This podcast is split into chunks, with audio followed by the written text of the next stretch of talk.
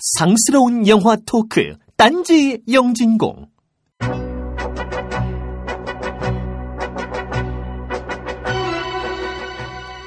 역사는 승자가 쓴 희곡입니다. 근데 승자라는 건 과연 무엇일까요? 그 작은 물음을 집요하게 물어보는 감독이 있습니다. 영화 비상과 누구에게나 찬란한 이 감독 임유철입니다.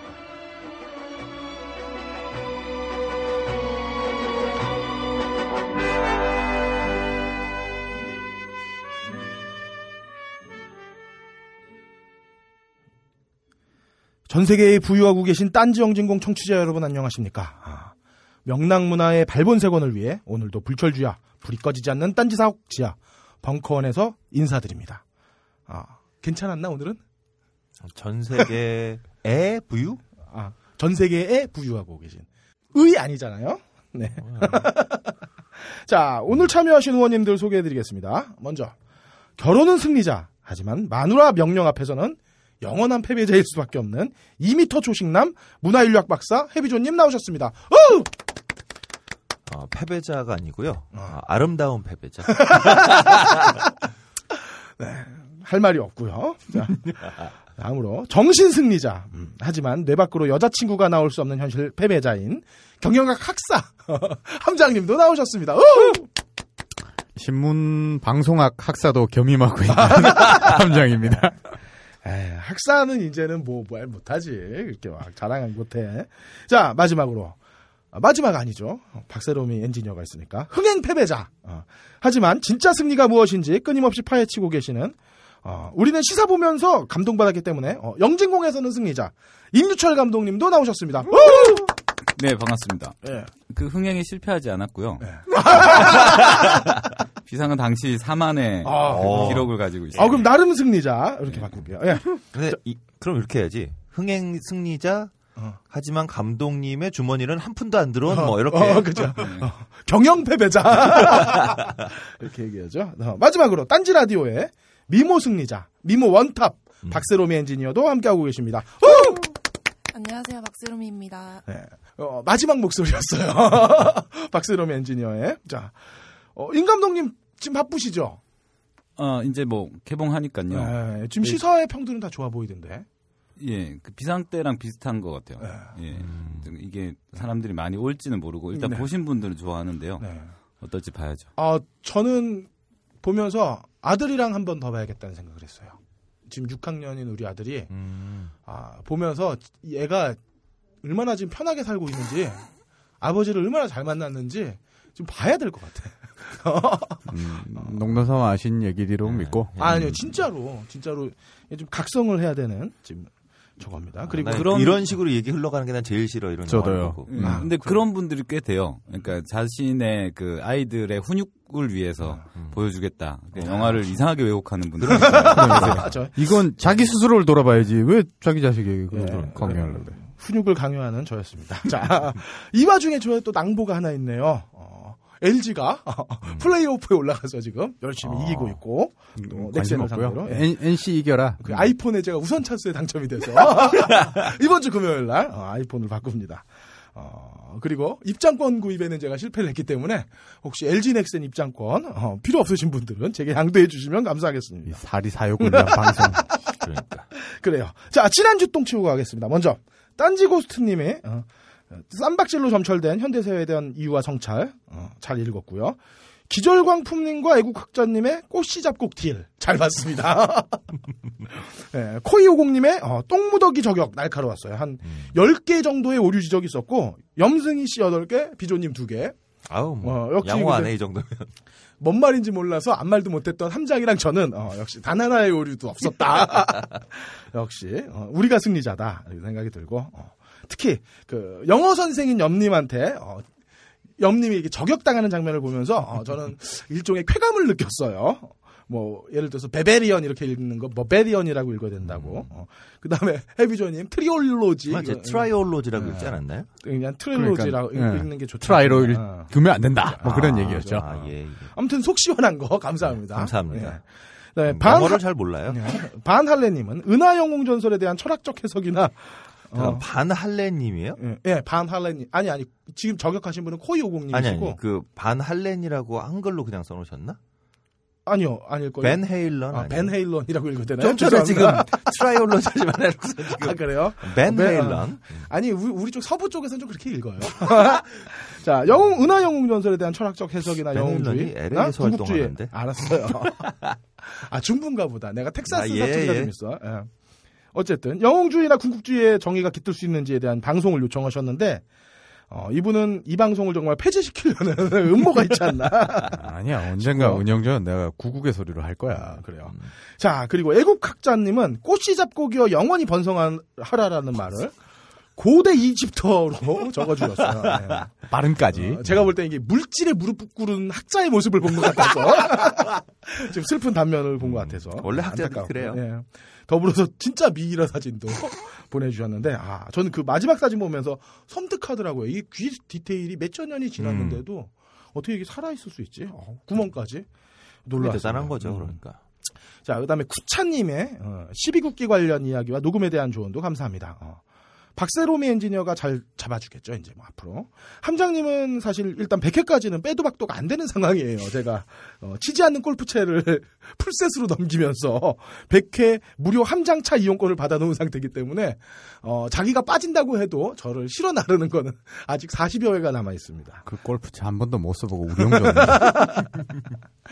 네, 이게 뭐 좋은 딜의 예다, 예다 이렇게 볼 수 있겠고요. 자, 더불어서 감독은 영화 수익을 어떻게 받느냐고 하는데 임 감독님 네. 혹시 영화 같은 거 IPTV나 VOD로 남길 때 네. 어, 감독님의 런닝 개런티가 있나요?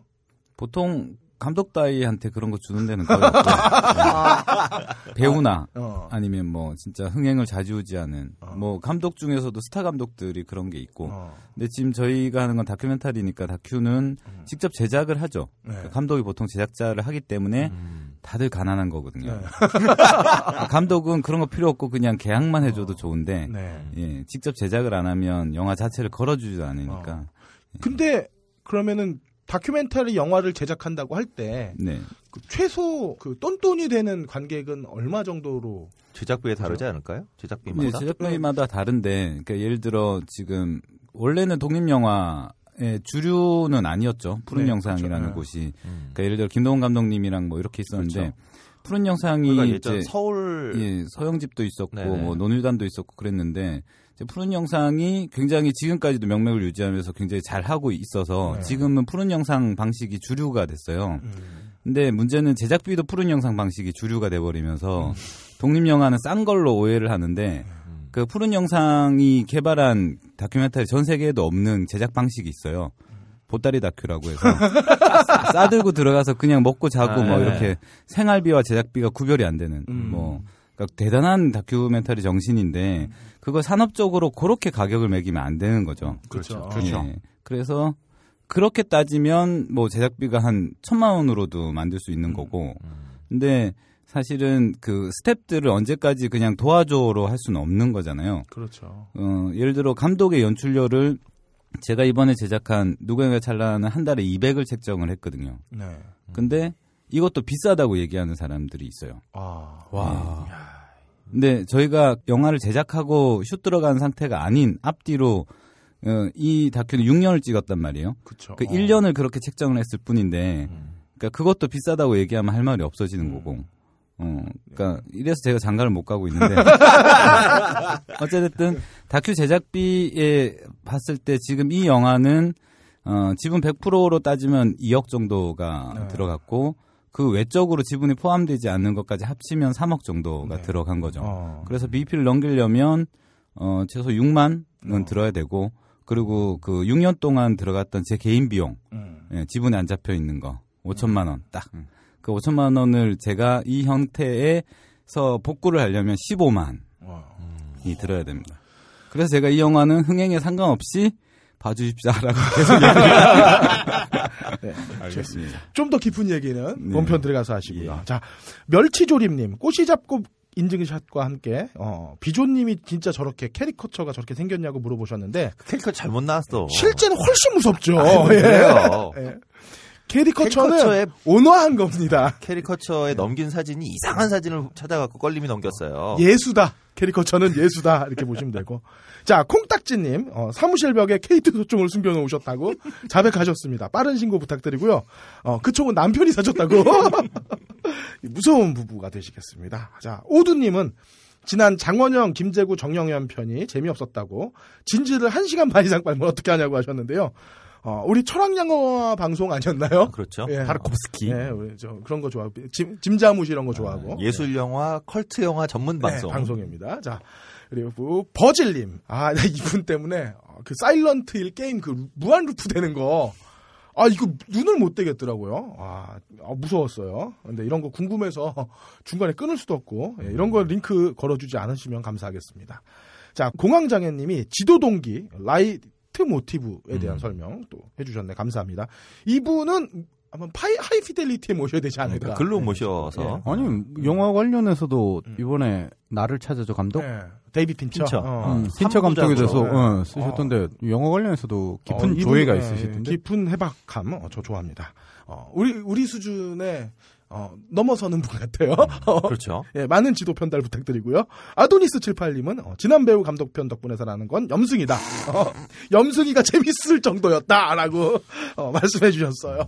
네, 그래요. 뭐, 다, 재미는 또, 각자 다른 거니까. 어. 자, 영진공 포레버님이, 어, 이동진이나, 어, 영진공이나 수준 차이가 나지 않는다고 말씀을 해주셨어요. 어.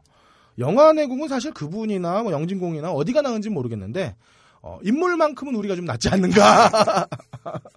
우리가 압승이다. 이 동진 팬클럽에게 뭔 수모를 당을 제가 압승이다.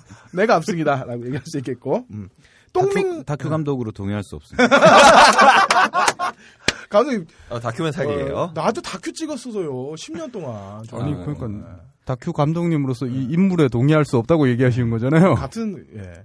이게 물론 방송과 영화의 어떤 차이는 있겠지만 어, 사실 제가 저는 극장용은 아니고 어, 방송용에 어, 그런 식으로 이렇게 하지 마세요. 네, 그렇죠. 아, 취향에 따라 다를 수는 있겠네요. 음, 네. 아, 이거 내가 적을 불렀네요. 자, 똥밍님, 어, 나를 찾아줘 영화 감상평 감사합니다. 결혼 전 커플에게 꼭 권한다는데, 어, 전 아직 못 봤습니다. 어, 민솔님이 이승환 공연 때문에, 어, 묻지마 영화제를 못 오겠다고 하셨네요. 음. 하나만 말씀드릴게요. 묻지마 영화제 오시면 우린 서로 얼굴 보고 이야기할 수 있어요. 어, 장난 없죠, 그 공포가. 네. 무섭죠? 예, 예. 호러 영화 제대로 한 편 보시는 거죠.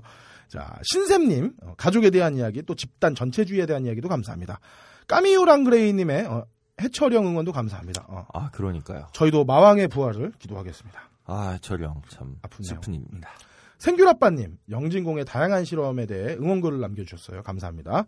어, 이분 대화명 좋아요. 존슨 만질라님. 족구왕 후기 감사합니다. 이- 26살 취준생으로서 느끼는 족구왕은 확실히 체감의 깊이가 저와는 다르겠죠. 그래서 제가 음. 좀 이렇게 깊이 못 느낀 것도 있겠고요. 어, 안 하고 사는 게 아니라 못 하고 사는 삶에 대한 이 글귀가 좀 많은 것을 느끼게 합니다. 네. 맥주왕님의 해비조님 묻지마 영화제 오프닝 공연 요청. 아, 그런 거 안 하고요. 예. 아, 네. 해비조님이 지금 창피했어요, 진심으로. 아, 그리고 괴물단진님의 적절한 해비조 합성도 감사합니다. 저는 뭐 실물인 줄 알았어요. 사실, 그 해비조님 정도의 합성을 하기 위해서는, 왜, 프로레슬러 중에 키 엄청 크네. 샤인인가? 쉐인인가? 그 정도 급은 합성이 돼야 된다고 보고요. 근데 그 합성하신 거에 원소스는 일본 프로레슬러. 아, 그러니까요. 그게 덩치가 좀 작았어, 그 사람이. 그래서 그 얘기를 했던 거고. 자, 미스터 디케이님의 해비조 전성시대라는 말씀도 저도 공감합니다. 이러다가 허나몽이나 서민처럼 어, 영진공 버리고 뛰어, 뛰쳐나가며 우리가 칼 들고 쫓아나갈게요. 아, 그런 일이 안 생길 예, 거예요. 맞죠. 슬프게. 자, 늑대와 추물님의 묻지마 영화제 참석 결정도 축하합니다. 아가씨님은 그 아실 재밌다는 말씀도 잘 들은, 하셨는데, 그 SXFM 주소 알려드려야 될 것 같아요. 어, 여기서는 못 알려드리겠어요. 갈버릴까봐. 자, 개드리퍼력 도리용님. 어, 반다이 스타워즈 제품의 국내 쇼핑몰 구입은 어려울 것 같다는 말씀을 하셨는데, 뭐 언제는 안 그랬나요? 뭐 다 구하는 방법은 생길 겁니다. 뭐 그 밖에도 팟빵에 글을 남겨주신 커피닷, 파파오공사, 예원서연맘, 압족한 성우, 특별법오라, 니은니은, 토문네스랑 뿡뿡이님 감사합니다. 이 많은 분들 중에 무비스트가 후원하는 인터파크 프리 예매권 두 매는 음, 족구왕을 통해서 26살 취준생의 비애를 절절하게 알려주신 존슨 만질라님께 드리도록 하겠습니다. 음. 어, 안 하는 게 아니라 못 하는 거라고 말씀을 하시지만 사실 우리도 고세대를 살아, 살아왔기 때문에 어, 못 한다고만 생각치 말라고 말씀드리고 싶은데 사실 이렇게 얘기하는 것도 음. 뭐 꼰대짓이겠죠. 그러니까 어. 이게 항상 지나고 난 사람들이 과거에 너희는 할 수 있다라고 얘기를 하는 게 언제나 어린 사람의 입장에서는 음. 꼰대짓이 되는 거밖에 안 되는 것 같아요. 이건 그렇죠. 어쩔 수 없는. 예. 음. 그 꼰대짓 우리가 영화표로 가름을 하고 네. 어, 그리고 안타깝게 영화표를 달라고 하신 분이 이번에 두분 있어가지고 어, 어, 밀려나신 멸치조림님께는 어, 영화표보다 몇 배 비싸고 의미 있는 꼬치 잡곡을 드리도록 하겠습니다. 이거 드시고 힘내서 돈 엄청 버신 다음에 영화관을 하나 사시길 바랍니다. 아 그리고 해거름님이 어, 굴의 단감을 또 보내주셨어요. 아, 너무 맛있어요. 예. 이것도. 아 이것도 저희가 아. 맛을 봤는데 들어오기 전에 깜짝 놀랐습니다. 야, 감이 무슨 애 머리통만 해요. 그래서 아, 이제 그만 보내주셔도 저희가. 예, 마음 아유, 충분히 받아, 네. 받고요. 그리고 주셔봐야 사실 김태용 PD가 다 먹지. 예, 그렇습니다. 자, 그리고 2014년 12월 27일 열리는 딴지 영진공 묻지마 영화제 벌써 84분이 아이고. 어, 참석 신청을 해주셨습니다. 어. 당일 사정에 따라서 못 오시는 분들이 계시기 때문에 한 120분 정도까지만 어, 신청을 받고 더 이상 안 와요. 그, 그, 마. 아니 매주 지금 40명씩 늘고 있다니까. 이 끝이야, 이제. 어쨌든 남은 40여 자리 늦지 않게 신청해 주시고요. 참가비는 만 원입니다. 어. 11월 중에 입금 방법 고지해드리도록 하고요. 5천 원은 상영료, 5천 원은 커피 및 다가 비용으로 나갈 겁니다. 그리고 음. 뒤풀이는 별도 비용이 발생이니까 꼼꼼한 현찰 준비 부탁드리겠습니다. 그리고 하도 안 됩니다. 아 우리 다음부터 지난번에 못했는데 아, 학생이신 분들은 어, 학생증 가져오시면 또 뒤풀이 학생 할인을 하도록. 아니, 뒤풀이 학생은 어떻게 데려가? 어? 아 대학생. 어. 더 받는 거 아니야, 그래서? 자, 의리는 먼 곳에 있지 않습니다. 의리는 술잔 앞에 주로 있죠. 또 응원하는 박수 소리에도 있고 어, 열심히 게임 중인 LG의 응원 소리 속에도 있습니다. NC 화이팅. 떨어졌는데 뭐. 근데 무엇보다 저는 너치 커피 그리고 꽃이 잡곡 속에 있다고 말씀드리고 싶, 싶어 요. 별거 없는 딴지 영진공에 1년 넘게 의리를 지켜주고 계신 너치 커피와 꽃이 잡곡 그 의리로 영진공은 방송됩니다. 커피 한 잔 하실래요? 이제 여러분도 세계 각지에서 생산되는 커피를 정말 저렴한 가격에 맛보실 수 있습니다. 딴지마켓 기획상품 프리미엄 너치 커피. 매달 대륙별 커피 3종이 여러분께 배송됩니다.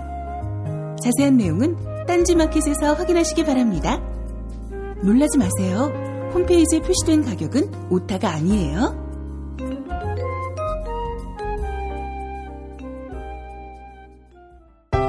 잡곡. 몸에 좋다는 건 알지만 즐겨 먹기는 쉽지 않으시죠? 게다가 흰쌀밥도 잘 먹지 않는 아이들에게 거친 잡곡을 먹이는 건 더욱 어려운 일이고요. 그래서 딴지마켓이 준비했습니다. 정말 몸에 좋은 잡곡을 아이들과 함께 먹을 수 있는 꽃씨 잡곡입니다. 왜 꽃씨 잡곡이냐고요? 꽃씨 잡곡을 쌀에 섞어 밥을 지으면 정말 꽃밭처럼 알록달록 예쁜 잡곡밥이 만들어지거든요. 빨간 홍국살, 노란 찰기장, 초록 클로렐라 찹쌀, 거기에 현미와 찰부리까지. 몸에 좋은 잡곡, 이제 아이들이 더 좋아해요. 꽃씨 잡곡, 지금 바로 딴지마켓에서 확인하세요.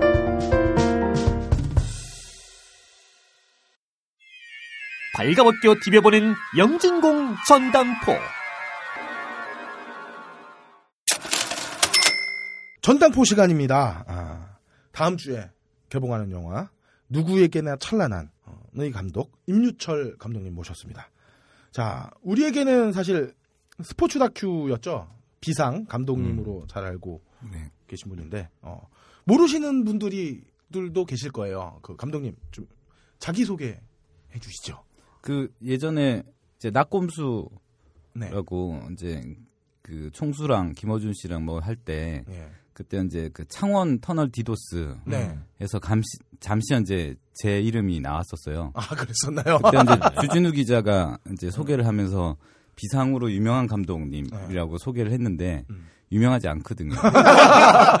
일단 정정 보도 신청 그러니까 아니면 절 유명하게 만들어 주시든지 네. 예. 이 영- 영진공에선 좀 힘들 것 같고요. 아, 네. 이 영화를 좀 이렇게 알려달라고 네. 해서 이제 김총수에게 응원 메시지나 이렇게 했는데 쌩까시더라고요. 음. 예, 그래서 정정 보도를 하든지 아니면 유명하게 주진우 기자 이름은 만들든지. 있던데요. 아, 예. 네. 그 주진우 기자는 이제 유일하게 그, 그 나오셨던 분 네분 중에 착하잖아요. 네. 그래서 이제 해주셨고, 예. 아 그런가요? 주진우 네. 기자만 착한가요? 저는 저한테 도와주는 사람은 착해요. 어떤 자본이 좋은 자본이에요? 나한테 네. 돈 주는 자본이 좋은 자본이에요. 예. 예. 아, 정의로운 말씀이시고요. 네. 네. 그렇죠. 예. 제 소개를 하자면 원래 그 스포츠 전문은 아닌데요.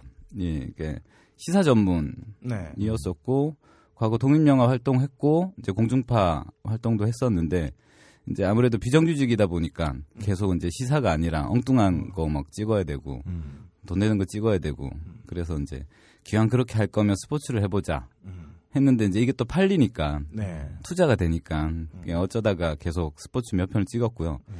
어, 다시 시사로 돌아가서 지금은 시사 주로 하고 있습니다. 예. 네. 어떤 작품? 그 뉴스타파에 나왔던 세월호 골든타임 국가는 없었다. 네. 어. 작업을 했었고 이후에 이제 계속 세월호 작업은 해오다가 최근에 이제 멈췄죠. 음. 예, 멈췄고 지금은 누구나 찬란한 열심히 홍보하고 있습니다. 네. 아, 그러시고요. 오늘 할 이야기가 바로 그 누구에게나 찬란한 영화 이야기인데요. 네. 누구에게나 찬란한 이건 어떤 영화죠? 어, 가난한 아이들 공좀 차보자고 시작을 했는데 네. 예, 6년 걸렸고요. 네. 이렇게 6년 걸릴 줄 몰랐고요.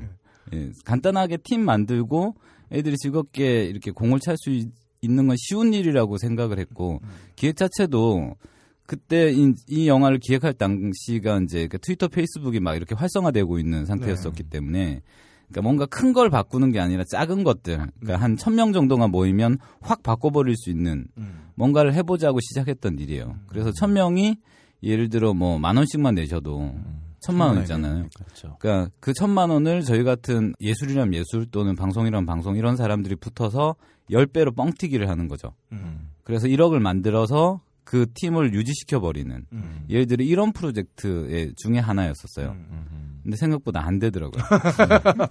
네, 뼈저리게 느끼고 다시는 이제 이런 짓 안 하려고 생각하고 있습니다. 이 아이들은 어떻게 알게 되신 거예요? 어, 영화에 나온 아이들은 지역아동센터라고 하는 그러니까 지역아동센터는 과거에 이제 약이라고 하는 거기서 시작이 된 거예요. 그러니까 실제로 지역아동센터가 모여 있는 데를 보면 음, 한그 40%는 운동권, 네. 그 나머지 60%는 그 교회 목사님, 네. 뭐 이렇게 구성이 돼 있어요. 예, 그러다 보니까 이제 그 운동권들이 뭘 하면 돈이 없잖아요. 네. 여전히 돈이 없고, 예.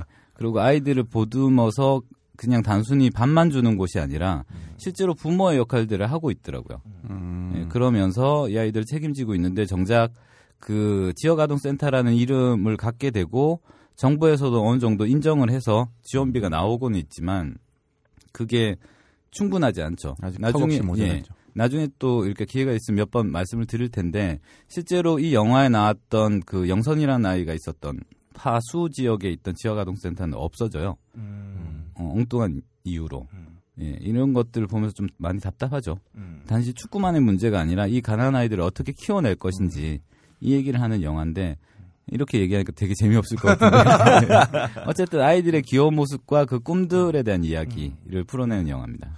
사실 이 영화를 뭐 간략하게 정리를 하자면은 그 지역 아동센터에서 어, 생활을 하는 아이들이 모여서 음. 축구팀을 만들어서 그 축구팀이 성장해 나가는 이야기잖아요. 어, 그런 걸 보면서 어, 우리가 못했던 거 사실 우리가 살면서 어, 신경 못 썼던 부분을 내 도움을 주고 계시는 분들이 참 많다 음. 이런 것들도 또 느꼈고 네. 예. 근데 굳이 경상도까지 내려가셔서 찍은 이유는 그 이유는 제가 비상 이후에 빚을 져서 고향으로 낙향을 했고요.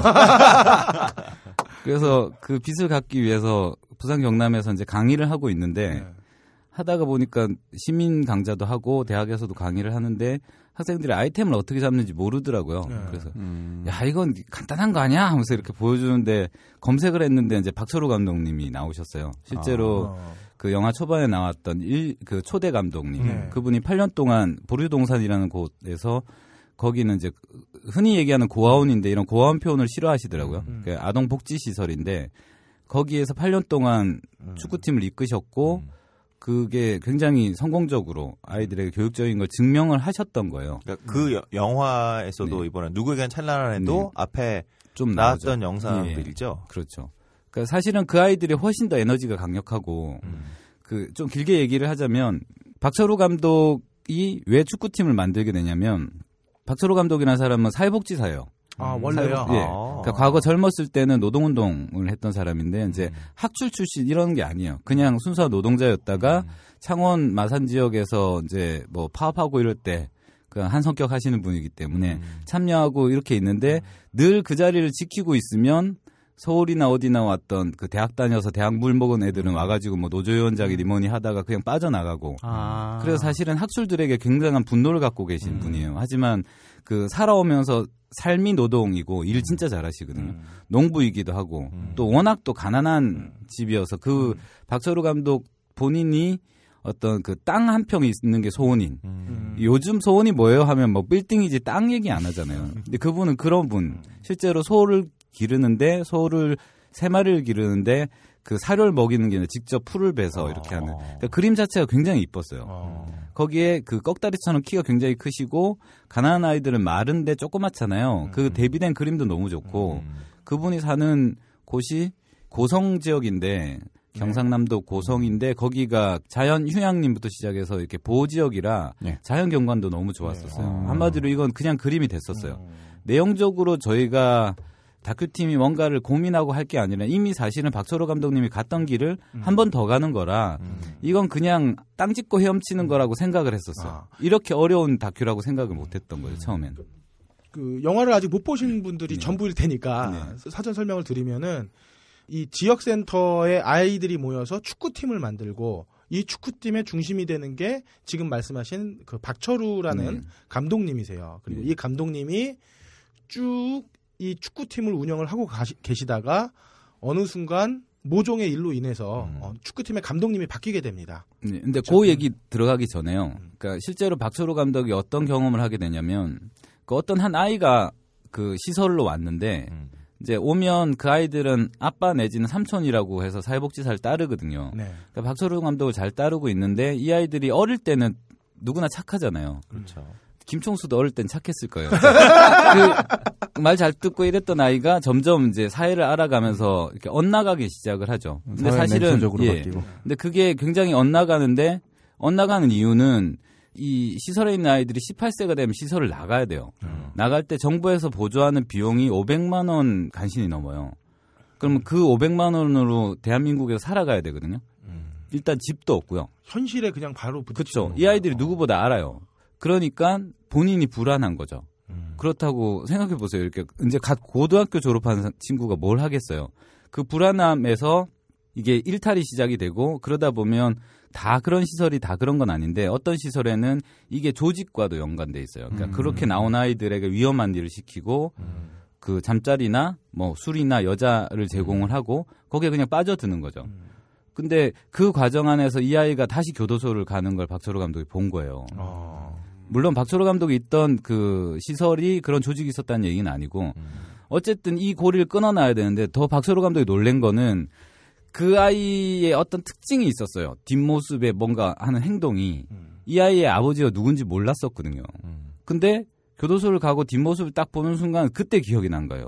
자기 친구 아들인 거예요. 어. 그냥 직감이에요. 이건 유전자 확인을 한 게 아니라 그래 수소문해서 봤더니 그 친구도 교도소에 있는. 그러니까 그 아이를 버린 아버지도 교도소에 있고 그 아이도 교도소에 있는 걸 보면서 이건 어쨌든 끊어놔야 되겠다. 음.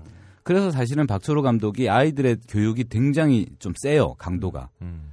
그 영화에는 그래서 그렇게 나온 거고 또 하나 그걸 가지고 어떻게 이 아이들에게 우리가 같이 간다 사회는 혼자 살아남는 게 아니라 동료나 친구나 선후배나 같이 있는 거를 가르치고 싶었는데 그때 또 재밌는 게 민주노동 이제 지금 분화되기 전에 민주노동당 지역사회 문과에서 축구팀을 만들었어요. 음. 그래 그때는 감- 박철호 감독이 감독이 아니에요. 그러니까 그, 그 활동가들의 아들들과 나이가 비슷해서 축구팀을 만들었는데 잘하던 축구팀이 또 홀라당 가버린 거예요. 이놈 학출들이 어. 가버리니까 감독도 없으니까 박철호 감독이 공부해서 축구 감독이 된 거예요. 아. 그래서 맨날 하는 얘기가 이놈 학출들은 뭔가 판만 버려놓고 그냥 가고 책임도 안 지고 간다고. 야, 이건 근데 왜 모든 지역 사회에서 벌어지는 네. 시위 현장은 꼭 나오는 얘기네요. 이거. 그리고 사실 영화에서 보면은 어, 박철우 감독 그러니까 이 지금 그렇죠. 그 이 이전 얘기를 이야기를 모르니까. 그렇죠. 모르니까 어떻게 보면은 이렇게 생각이 들었거든요. 이 영화 자체가 이뭐 아이들이나 감독들을 보는 카메라의 시선이 되게 따뜻해요. 그래서 공을 많이 들였다는 생각이 들었는데 특히 저, 는그 생각을 들었거든요. 이 박철우 감독님이 이 감독을 그만두는 수- 시점이 음. 그 악역이었어요. 악역. 네. 그래서 악역으로 그냥 빼버려도 영화의 어떤 장치상으로는 음. 그러니까 악역 감독님이 나가고 따뜻한 감독님이 들어오면서 이렇게 데뷔를 시키면은 좀 더 극적으로 강한 데뷔가 되면서 이렇게 극적 효과가 높을 것 같은데 어. 그 박철호 감독님이 2010년도부터 변화하는 모습까지 찍었단 말이죠. 네. 그리고 그 앞에 그 부분이 있어서 맞아요. 맨 처음에는 이런 생각이 들었어요. 아, 아동복지 시설에 있을 땐 저렇게 따뜻했던 어. 사람이 그치. 돌변했다라는 어. 느낌을 주니까. 그렇죠. 네. 그러면서 아이 양반도 결국에는 이 현실의 벽에서 음, 아, 어. 강하게 압박을 받는구나라는 느낌이 들었는데 영화에서 굳이 이걸 앞장면을 넣어야 됐었나라는 생각이 잠깐 들었었는데 이 이야기를 듣고 나니까 아 감독님이 박철우 감독님을 따뜻하게 그릴 수밖에 없었다. 어, 배려하지 않을 수 없었다 이런 생각도 드네요. 좀 더 설명을 드리면 일단은 아이들에게 따뜻한 시선을 카메라가 계속 유지했던 이유는 그 카메라 앵글의 높이의 문제이기도 하거든요 기술적으로 예를 들어 이제 하이 앵글로 이렇게 그렇죠. 아이들을 네. 내려보게 내려다. 보면 굉장히 건방지고 음. 나이를 따뜻하게 봤다는 얘기는 이제 제가 키가 작아서 네. 제 앵글이 이제 음, 비슷했던 거죠 애들 키랑 뭐 아 그 정도 작진 않고요 아, 장가 가셔야 되는데. 네. 아, 키높이 신고 있고요. 음, 그러니까 그런 것도 있지만 박철우 감독의 고민이 고민했던 지점 안에 사실은 이 영화의 주제도 담겨져 맞아요. 있는 거거든요. 그러니까 사실은 이 감독님이 계속 그 얘기 하잖아요. 예. 니 음. 이렇게 해서는 그러니까 네. 이분은 약간 저의 느낌은 이 아이들을 프로 선수로 키워내고 싶다라는 약간 그런 희망도 있었던 것 같아요. 왜냐하면 박철우 감독이 실제로 한 아이를 키워내요. 그 아이는 이제 경남 FC에 스카우트될 가능성이 높고요. 음. 예, 한 아이를 길러내서 그렇게 만들어진 거에 박철우 감독이 스스로가 자부심을 되게 많이 가지고 있고 저 역시나 이제 응원을 해드리고 싶은 건데 이제 팀의 성격이 바뀐 것까지는 좀 아니었던 거죠. 근데 사실 박철호 감독이 그만두면서 이 영화도 엎어지려고 했었고, 그러니까 사실은 영화는 중요하지 않았어요. 중요한 건 이 축구팀을 만들었고 그 아이들 책임져야 되는 거였잖아요. 그러니까 그때 제 고민은 그거였어요. 이렇게 심하게 몰아붙여서 만약에 우리가 영화를 찍고 나서 빠지고 나서 이 아이들이 혹시라도 가출이라든지 그렇죠. 또는 뭔가 안 좋은 일을 하게. 되면 음. 이걸 어떻게 책임을 이건 단순한 책임의 문제가 아니거든요. 그러니까 이런 부분에 대해서 박수로 감독과 많은 얘기를 했었는데 근데 그때 결정적으로 몇 가지 사건이 있었어요. 그 영화에 나오는 그 명호명안이라는 아주 그 아버지 때문에 그 음. 아버지는 굉장히 이제 전형적인 음. 음, 그러니까 아이들을 잘 안 돌보시는 아버지셨는데 그 아이가 어떻게 해서든지 용기를 내서 경기장에 찾아와요. 음. 찾아오는데 박철호 감독이 그 아이들을 따뜻하게 보살피지 않고 그 아이들을 스타팅 멤버에 안 뛰게 하고 뭐 이런 사건이 벌어져요. 그때 이제 제가 박철호 감독과 부딪히거든요. 저는 다큐 찍을 때 현장에서 이래야 저래야 전혀 안 하는데 이제 카메라를 끈 상태에서는 적극적으로 이제 음. 얘기들을 하는데 그때 박 감독님에게 제가 따진 게 이거 신자유주의 아니냐. 있는 애들 데려다 쓰고 그냥 버리고 어, 이게 뭐냐. 예. 그러니까 그렇게 얘기를 해서 박철호 감독은 또 저에 대해서 안 좋은 얘기를 하고 서로 막 굉장히 심하게 얘기를 하는 상황까지 벌어진 거죠. 근데 이건 첫 번째는 저희 제작진의 문제가 크고요. 그러니까 팀을 어쨌든 만들 수밖에 없었고, 그러니까 이게 사실은 현장에서 스스로가 뭔가를 이루어져야지 음. 외부 세력이잖아요. 저희 다큐팀은. 네. 그러니까 뭐가 안 되니까 들어가서 개입을 한 거란 말이에요. 음. 그럼 결국은 그 책임이나 그 노하우가 계속 저희한테 쌓이는 거예요. 그러니까 사실은 저는 이제 다큐를 찍으면서 에너지를 되게 강조를 하는데 그 어떤 에너지가 이 사람이 돌파하려는 에너지가 점점 쌓이고 그게 그 뭔가 해결이 안 되더라도 이 사람이 그 욕구들이 가득 차야 되는데 옆에서 해결해 주면 음. 이 사람은 지켜보고 있는 거죠. 그렇죠. 맞습니다. 예, 그건 별로 좋지 않다. 근데 하지만 이 기획 자체는 뭔가 뚫어보려고 하는 기획이었으니까 그렇게 했지만 다시는 내 이렇게 작업은 안 하겠다고 결심을 한 게 그래서고 지금도 사실 이 축구팀이 멈, 멈춰진 거는 저희가 편집을 하느라고 현장을 떠나 있었거든요. 네. 그러니까 계속 저희는 죄인이 되고 있는 거예요. 그러니까 그러니까 너무 너무 힘든 거죠. 예. 정리해서 얘기를 해보자면 네. 그 지역 사회에 자생력을 갖춘 구조가 되어야 되는데 네. 어, 이 제작팀이 들어가면서 어떤 자생력에 대한 노하우나 어떤 그 뭐 금전적인 부분을 음, 제작진이 역량이라든가 어, 이런 역량을 것들이 어, 제작팀이 가져가고 지역 사회에 뿌리를 못 내렸다. 그리고 네. 그게 지금 어, 희망 FC 구단이 음. 지금 멈춰 있는 결과로 남았기 때문에 그 부분에 대해서 좀 어려움을 토로하신 것 같아요. 네. 조금 말이 무거워지는데 네. 살짝 네, 다음 얘기를 넘, 네. 넘어가 볼게요. 음, 그 예. 전작인 비상도 네. 축구 영화예요. 네. 원래 축구 영화 연작을 의도를 하신 거예요. 아니요, 전그 정말 비상 때는 야구 팬이었고 축구를 정말 몰랐어요. 아, 네. 그러니까 K리그는 진짜 재미없어서 안 보고요. 네. 지금 뭐 돌 쳐맞을지 모르지만 국가대표 경기 좀 보는 흔히 얘기해서 네. 가짜 축구 팬인 거죠. 어. 근데 이제 당시 제가 소속돼 있는 회사가 튜브 픽처스라고 이상한 회사 있어요. 그 집으로 만들고 어. 음. 뭐 이렇게 있는데 그 회사 지금 망했거든요. 네. 네. 근데 거기는 안 좋은 뭔가의 장치들이 회사에 좀 있었었어요. 그러니까 예를 들어 뭐 회사에서 일을 못 하거나 이래도 그 회사에서 자르거나 그러지 않아요. 음. 그리고 그 어, 보수가 좋은 거 아닌가요? 그러니까 황호연 대표라는 사람이 이제 의리 따지고 막 이래서 회사 경영에 맞지 않는 이상한 음. 회사를 유지를 하고 뭐 사람 버리지 않고 그러면서 월급은 밀리고 뭐 이러는 아, 근데 정작- 좀 문제가 있구나. 근데 정작 주말에 축구 경기를 뛰어야 돼요. 네. 축구 경기 안 나오면 인사고과에 반영돼요.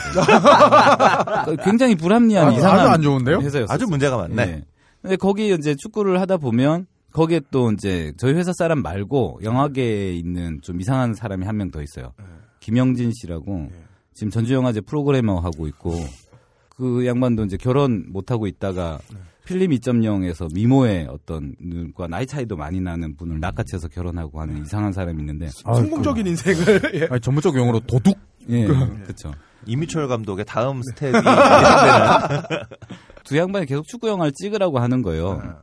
네. 근데 처음 기획은 그 충칭의 별 이장수 감독님 음, 네. 극영화를 들어간다고 해서 마케팅비 1억을 줄 테니까 네가 그 이장수 감독님의 다큐를 찍어서 극장에 먼저 개봉을 하고 음. 그러고 이제 극영화를 들어가는 뭐 이런 음, 패턴의 방식이었고 그때 이장수 감독님이 FC 서울 감독님이셨어요. 네.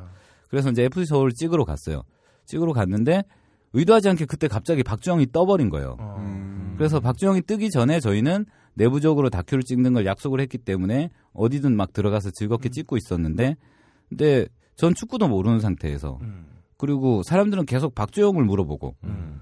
박주영이 화장실에서 왼손으로 잡고 누느냐 오른손으로 잡고 누느냐 이런 거 물어보고 그 다큐를 하는 입장에서는 정말 재미가 너무 없었어요. 음. 그리고 이장수 감독님이랑 있었는데 그때 제가 이제 이뻐했던 그 FC 서울의 선수는 이제 예를 들어 백지훈이라든지 막 이런 선수들이었거든요. 나중에 다 떴는데. 예. 근데 이제 계속 박주영을 찍어야 되고 막 이러니까 박주영은 인터뷰도 안 해주고 네. 막 음.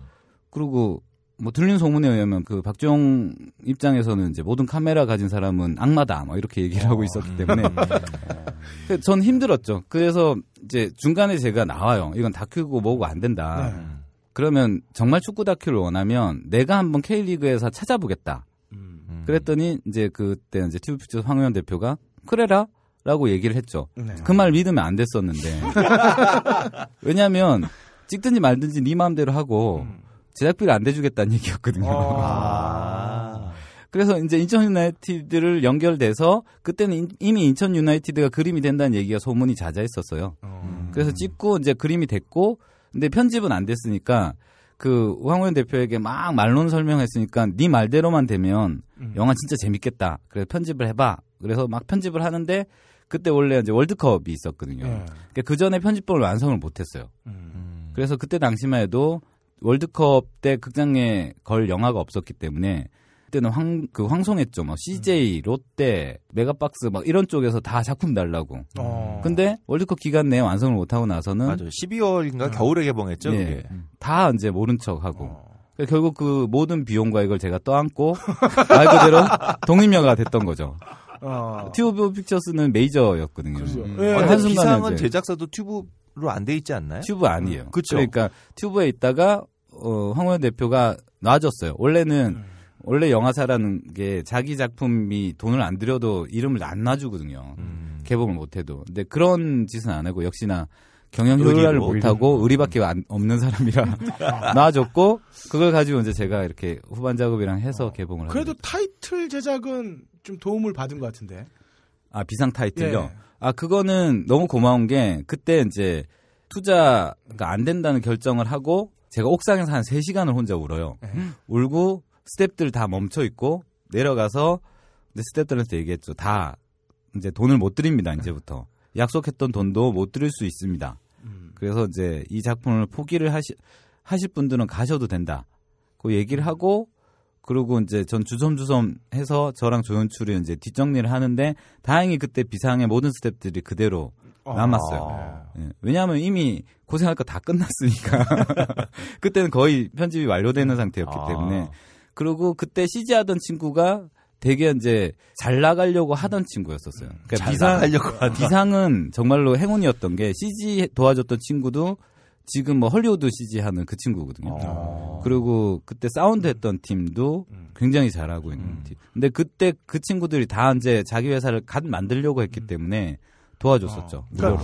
저희는 저는 이제 현업에 있으니까 음. 보면 아 보면은 아 요게 돈이 필요한 CG다 이런 걸 좀 느끼니까. 예. 어 근데 그렇게 어려움이 있었군요. 네. 비상도. 비상이 사실은 새가 날아서 이- 비상이라는 글자를 만드는 거였거든요. 네. 그래서 제가 그걸 요구를 했더니 그 친구가 형 그건 비싸. 그래서 구름으로. 예, 구름이랑 뭐 이런 것들을 하는데 사실은 그 비상의 구름과 이런 것들이 제대로 된 CG가 아니에요. 음. 그그 친구가 형, 형 얘기는 힘드니까 내가 아무리 도와준다 그래도 그건 너무 비용이 비싸니까 이, 이렇게 이렇게 하는 게 어때 하고 한 3일 만에 그 친구 워낙 실력이 좋아서 음. 3일 만에 가이드로 이렇게 붙여서 준 거예요. 어. 이걸 주면서 형 이 정도 하는 거는 그래도 좀 싸게 되니까 이게 한 500 정도면 그래도 해결할 수 있을 거야. 형 어때? 그래서 미안해 500 없어 하고 걔가 가이드로 준 걸 그대로 붙였어요.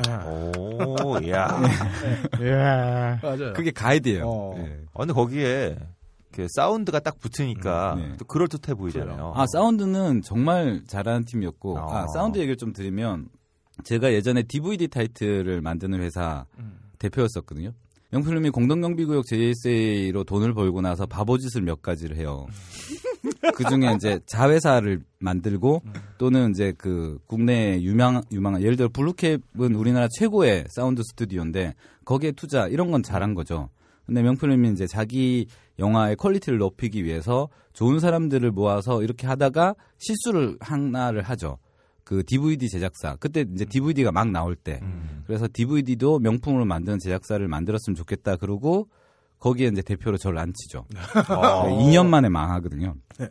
아 물론 이제 그때 JSA로 상도 받고 그랬어요. 근데 뭐 어쨌든 그 불법 복제 네. 뭐 이런 것 때문에 망하게 되는데 그래서 전 지금도 불법 복제 애용하고 있고요. 음. 하여튼 박찬욱 감독님의 DVD 타이틀을 하- 만들면서 그때만 하더라도 지금 박찬욱 감독님이랑 좀 달랐거든요. 그때는 되게 이제 이렇게 어, 물어보면 얘기도 잘해주시고 지금은 되게 이제 거장이시잖아요. 근데 그때는 굉장히 자기 자기가 영화를 어떻게 만든 걸 얘기하고 싶어 하셨어요. 음. 그래서 그 안에 본인의 노하우도 되게 많이 공개를 해주셨고 음. 그 지금도 제가 외부에 공개 안 하는 박찬욱 감독님만의 영화 만드는 비법 몇 가지는 저만이 알고 있는 게 몇 가지가 있어요. 아, 네. DVD에 안 넣었어요. 너무 좋아서 빼버렸어요. 근데 그때 이제 박찬욱 감독님과 그 블루캡의 김성훈 사장님의 그 협업 관계, 음. 그러니까 그게 너무 부러운 거예요. 그 사운드를 어떻게 만들고 감독과 이게 너무 부러웠는데 나도 저런 파트너가 있었으면 좋겠다고 생각을 한 거죠. 근데 김성원 사장님은 넘사벽이고 너무 최고고 또 비싸고. 근데 제가 중대 대학원 다니면서 성지영이라는 친구를 만나게 되는데 이 친구가 사운드를 기가 막히게 잘해요. 그 스튜디오 SH라고 지금도 이제 충무로 영화들 잘하는 젊은 그룹 중에 제일 잘하는 친구인데 이 친구가 다행히 비상에 애정을 가지고 있었고 그래서 다큐지만 여기에 effect, foley, ambience 다 들어가 있어요. 네, 맞아요. 네. 그러니까 이제 흔히 그 foley라고 하면 만드는 소리거든요. 그러니까 우리가 다큐에서 찍으면 이 경기장에서 이렇게 공을 차는 소리 같은 건 잘 안 들어오죠. 네, 지금 누가의 살라에는 그게 안 돼 있으니까 잘 안 들어오는데 지금 그 비상 때는 그 모든 소리를 지우고 새로 다 입힌 거예요. 음. 어. 발 소리, 음. 신음 소리 예, 다 하는 거. 따고 하는 거. 예를 들어 비상의 임중영 선수가 마지막 결승전에 막 욕하는 거 나오잖아요. 네, 네. 심판한테. 근데 그거는 저희가 초마운 렌즈를 달아서 경기장에서 그 바스트까지 그림을 땡기긴 했으나 사운드는 못 땡기잖아요. 그렇죠. 그래서 그 사운드를 어떻게 했냐면 그 임중용이 뭐라고 얘기하는지 저도 몰랐었거든요. 근데 그 입모양을 보고 사운드 전문가들이 입힌 거예요. 음. 후시 녹음으로. 아. 근데 그 후시 녹음을 중용이가 안 했어요. 음. 중용이 목소리랑 비슷한 사운드 엔지니어가 씨발놈아 이렇게 입혔어요. 예. 입히고 그걸 약간 이렇게 덮은 아. 거죠. 근데 이것도 다큐 안에 들어갈 수 있다. 왜냐하면 팩트가 틀린 게 아니기 음, 때문에. 그렇죠. 네, 그렇죠. 그러니까 그런 그게 작업들을 되게 많이 했었어요. 비상은 사운드 작업이 되게 어, 그러니까 재밌었고. 저도 보면서 음. 어 이렇게 소리를 담을 수가 없을 텐데 특히 네. 경기장 안에서 나오는 발 뛰는 소리 이런 게 나오는데 어, 네. 이건 절대로 녹음이 불가능할 텐데 네. 신음 소리 같은 거, 이렇게 네. 호흡도 맞아요. 잘 네. 살았고요. 또 하나가 네. 있어요. 그 그거는 리얼하게 경기장 안에 소리를 채집한 게 있는데 그게 건덕터라고 부상당하면 들어가서 선수들한테 네. 얘기하던 권준혁 닥터에게 그 마이크 예. 와이러스를 네, 채워놨었어요. 그런 것 같았어요. 그래서 그때 어떤 얘기가 오가는지 처음으로 저도 들었죠. 음. 네, 괜찮아 걸을 수 있어 뭐 이런 거. 나갈 거예요, 나갈 거예요, 막 네. 이런 거 하고. 그거는 리얼한 소리가 음. 그대로 들어왔던 거죠. 감독님 그럼 비상이랑 누구에게나 지금 어. 누구에게나 찬란한 이 두 작품이 네. 어떤 연작의 개념인가요? 어, 연작이 돼 버렸죠. 원래 중간에 준비했던 작품들이 엎어졌으니까. 아 그래요. 원래 그럼 준비했던 작품은 아까 말씀드렸던 KT 농구팀. 아 KT 농구팀. 예, 이제 전상진 감독님이 아. 처음 아 그럼 축구 3부작은 아니었네요? 어, 예. 스포츠 3부작. 아, 스포츠 네. 3부작으로. 근데 축구는 따로 3부작을 하고 싶은 욕심은 있었어요. 아, 이제 그래요? 프로팀을 했으니까 그 프로가 아닌 사실은 축구 팬 얘기를 한다든지 네. 주변 얘기를 좀 하고 싶었던 게 있었고 음. 그리고 궁극적으로 이제 국가대표를 좀 한번 다뤄보고 싶은 어, 생각도 음. 있었어요. 어. 근데 국가대표 아 이건 방송에서 하면 안 되는 부분. 국가대표 시도했다가 이것도 어그러져요. 아 그래요. 예. 그럼 여기까지만 국가대표까지 됐으면. 음, 프로, 국가대표, 유소년 어, 다 다루는 정말 거죠. 삼부작이 네. 될 뻔했는데. 그러게요. 네. 자 그럼 다시 영화 누구에게나 찬란한으로 돌아가서 네. 사실 거기에 나오는 그 지역아동센터의 아이들이 뭐 하나같이 부모님 중에 한 분이 안 계신다던가 아니면 생활이 너무 어려운 아이들인데 그래서 현실에서는 참 주눅이 많이 들고 음. 네. 뭐 중간에 도망치는 어린이들도 있고 맞아요. 아니면 부모님들 때문에 축구를 그만둬야 되는 상황도 나와요. 근데 어떻게 설득해 나가셨어요 그 아이들? 아, 그 박철우 감독이 이제 그만둘 때 그때 당시 거의 취재도 불가능한 상태였었어요. 그러니까 부모님들은 영화 때문에 박철우 감독을 잘랐다고 생각을 하고 계셨고 어. 그 정도였었어요. 오해골이 되게 깊었네요. 예, 그 저희 보지도 않으셨고 음. 그리고 팀 자체가 박철우 감독님은 또 바로 그만두신 게 아니에요. 음. 그 고민을 계속 하고 계셨고 음. 만나 뵈려고 했는데 이제 만나 주지도 않으셨고 음. 그리고 김태형 감독은 사실 이게 똑같아요 영화랑 영화가 들어가서 찍고 있는데 영화 감독이 잘렸거나 뭐가 안 되잖아요. 그럼 주변에 소문은 안 좋게 나잖아요. 그쵸. 거기에 음. 새로운 영화 감독이 들어가서 영화를 이어서 찍진 않잖아요. 음. 그러니까 조 감독이 대신 하든 뭐 이렇게 네, 되는 케이스인데 맞죠. 딱 음. 그런 케이스에 직면하게 됐던 그러니까 거죠. 지금 말씀드리는 김태근 감독은 박철우 감독님이 네, 수년간 운영하던 그 네, 지역센터 아이들의 축구팀 희망 FC라고 불리는 축구팀을 이어받아서 감독님이 되신 분. 네, 그렇죠. 음. 근데 그 김태형 감독은 이미 알고 있었어요. 이 팀을 처음 할 때부터 사실은 도와주려고 많이 노력하셨던 분이고 음. 코치로. 저 박철호 감독님이 처음에 추천하신 것도 이분이잖아요. 네, 그렇죠. 그래서 이야기를 이어보면은 그 아이들이 그러면은 박철우 감독님이 나가신 다음에 네. 어, 다시 들어오기로 이렇게 마음을 바꾼 건가요? 아니면은 감독님이 실제로 쫓아가서 하나하나 다 설득을 해놓은 결과인가요? 아이들은 여전히 축구를 하고 싶었기 때문에 남아 있는 아이들은 있었고 영화에서도 새로 들어오는 아이는 이제 최수민이라는 아이. 그러니까 그 아이는 저희 제작팀이 설득을 했죠. 음. 부모님을 설득을 네. 했고 음. 말고 다른 아이들은 그렇게 설득할 시도를 많이 하지 않았어요. 왜냐하면 다른 팀으로 가버렸거나 음. 아니면 축구를 완전히 포기를 했기 때문에 네. 그래서 안 됐던 거고 그- 더 중요한 건 새로운 선수를 발 굴하는 게 중요하다고 생각을 해서 그 구단주님이 되게 열성적이시더라고요. 그 수십 개 지역을 음. 다 돌아다니면서 애들을 하나하나 다 테스트하고 그러니까 그분이 목사님이거든요. 아? 생긴 게 네. 그렇지만 목사님이세요. 근데 목사님이신데 사실 그분이 축구팀을 하, 어, 합시다라고 얘기 안 했으면 이 팀은 영원히 아직도 안 만들어졌겠죠. 음. 그리고 그분도 굉장히 이제 시골에 계시는 교회 목사님이신데 밤에 이렇게 합숙소가 없어서 그 시골까지 가서 그분의 명리 지역아동센터에서 아이들을 먹이고 재우고 입히고 했었어요. 근데 밤에 자는데 막 이상한 소리가 들려요. 나가서 보면 그분이 밤에 혼자 빨래 어. 빨래를 하고 계시고. 근데 이분 빨래를 예. 어. 근데 이분이 그래도 영색이 지역 그 경남 지역아동센터 회장이잖아요. 전체를 네. 관장해야 되잖아요. 음, 예. 그러니까 이렇게 소소수분 하시는 건 좋은데 회장이면 다른 분이 이제 빠릿빠릿하게 일을 하고 그분은 좀 뭔가 이렇게 큰 틀에서 움직이셔야 그렇죠. 대외적인 일도 좀 많이 이분은 하시고. 직접 모든 걸 다 하셔서 좀 음. 답답한 측면도 아. 없진 않았어요. 어. 저기 목사님 저 선수 수급해야 되는데 다 돌아다니셔야 되는데 그러니까 감독 우리 지역을 나눠서 좀 돌아다니시죠 그러니까 어 그래요 그러고 혼자 계속 꾸역꾸역 다니시는. 그래서 좋은 점도 있고 나쁜 점도 있었어요. 음. 일을 하는 그러네. 입장에서 좀 답답했고 어. 그 진정성이나 다큐 그림으로는 좋았죠. 음, 근데 이렇게. 누누이 말씀드리지만 이건 다큐를 위한 팀은 아니었기 음, 때문에 그렇죠. 예.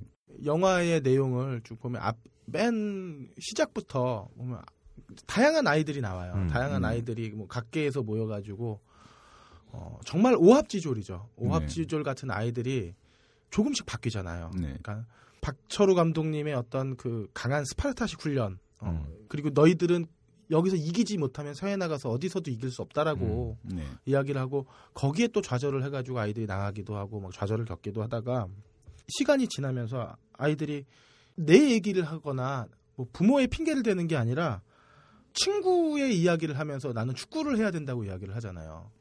쟤는 축구가 꿈이니까 내가 열심히 축구를 네. 뛰어줘야 된다고. 음. 사실 그 지점부터 아이들이 점점 그러니까 나만 생각하거나 혹은 나의 피해만 생각하다가 이제 누군가를 위해서 시선이 바뀌는 그 지점이 있거든요.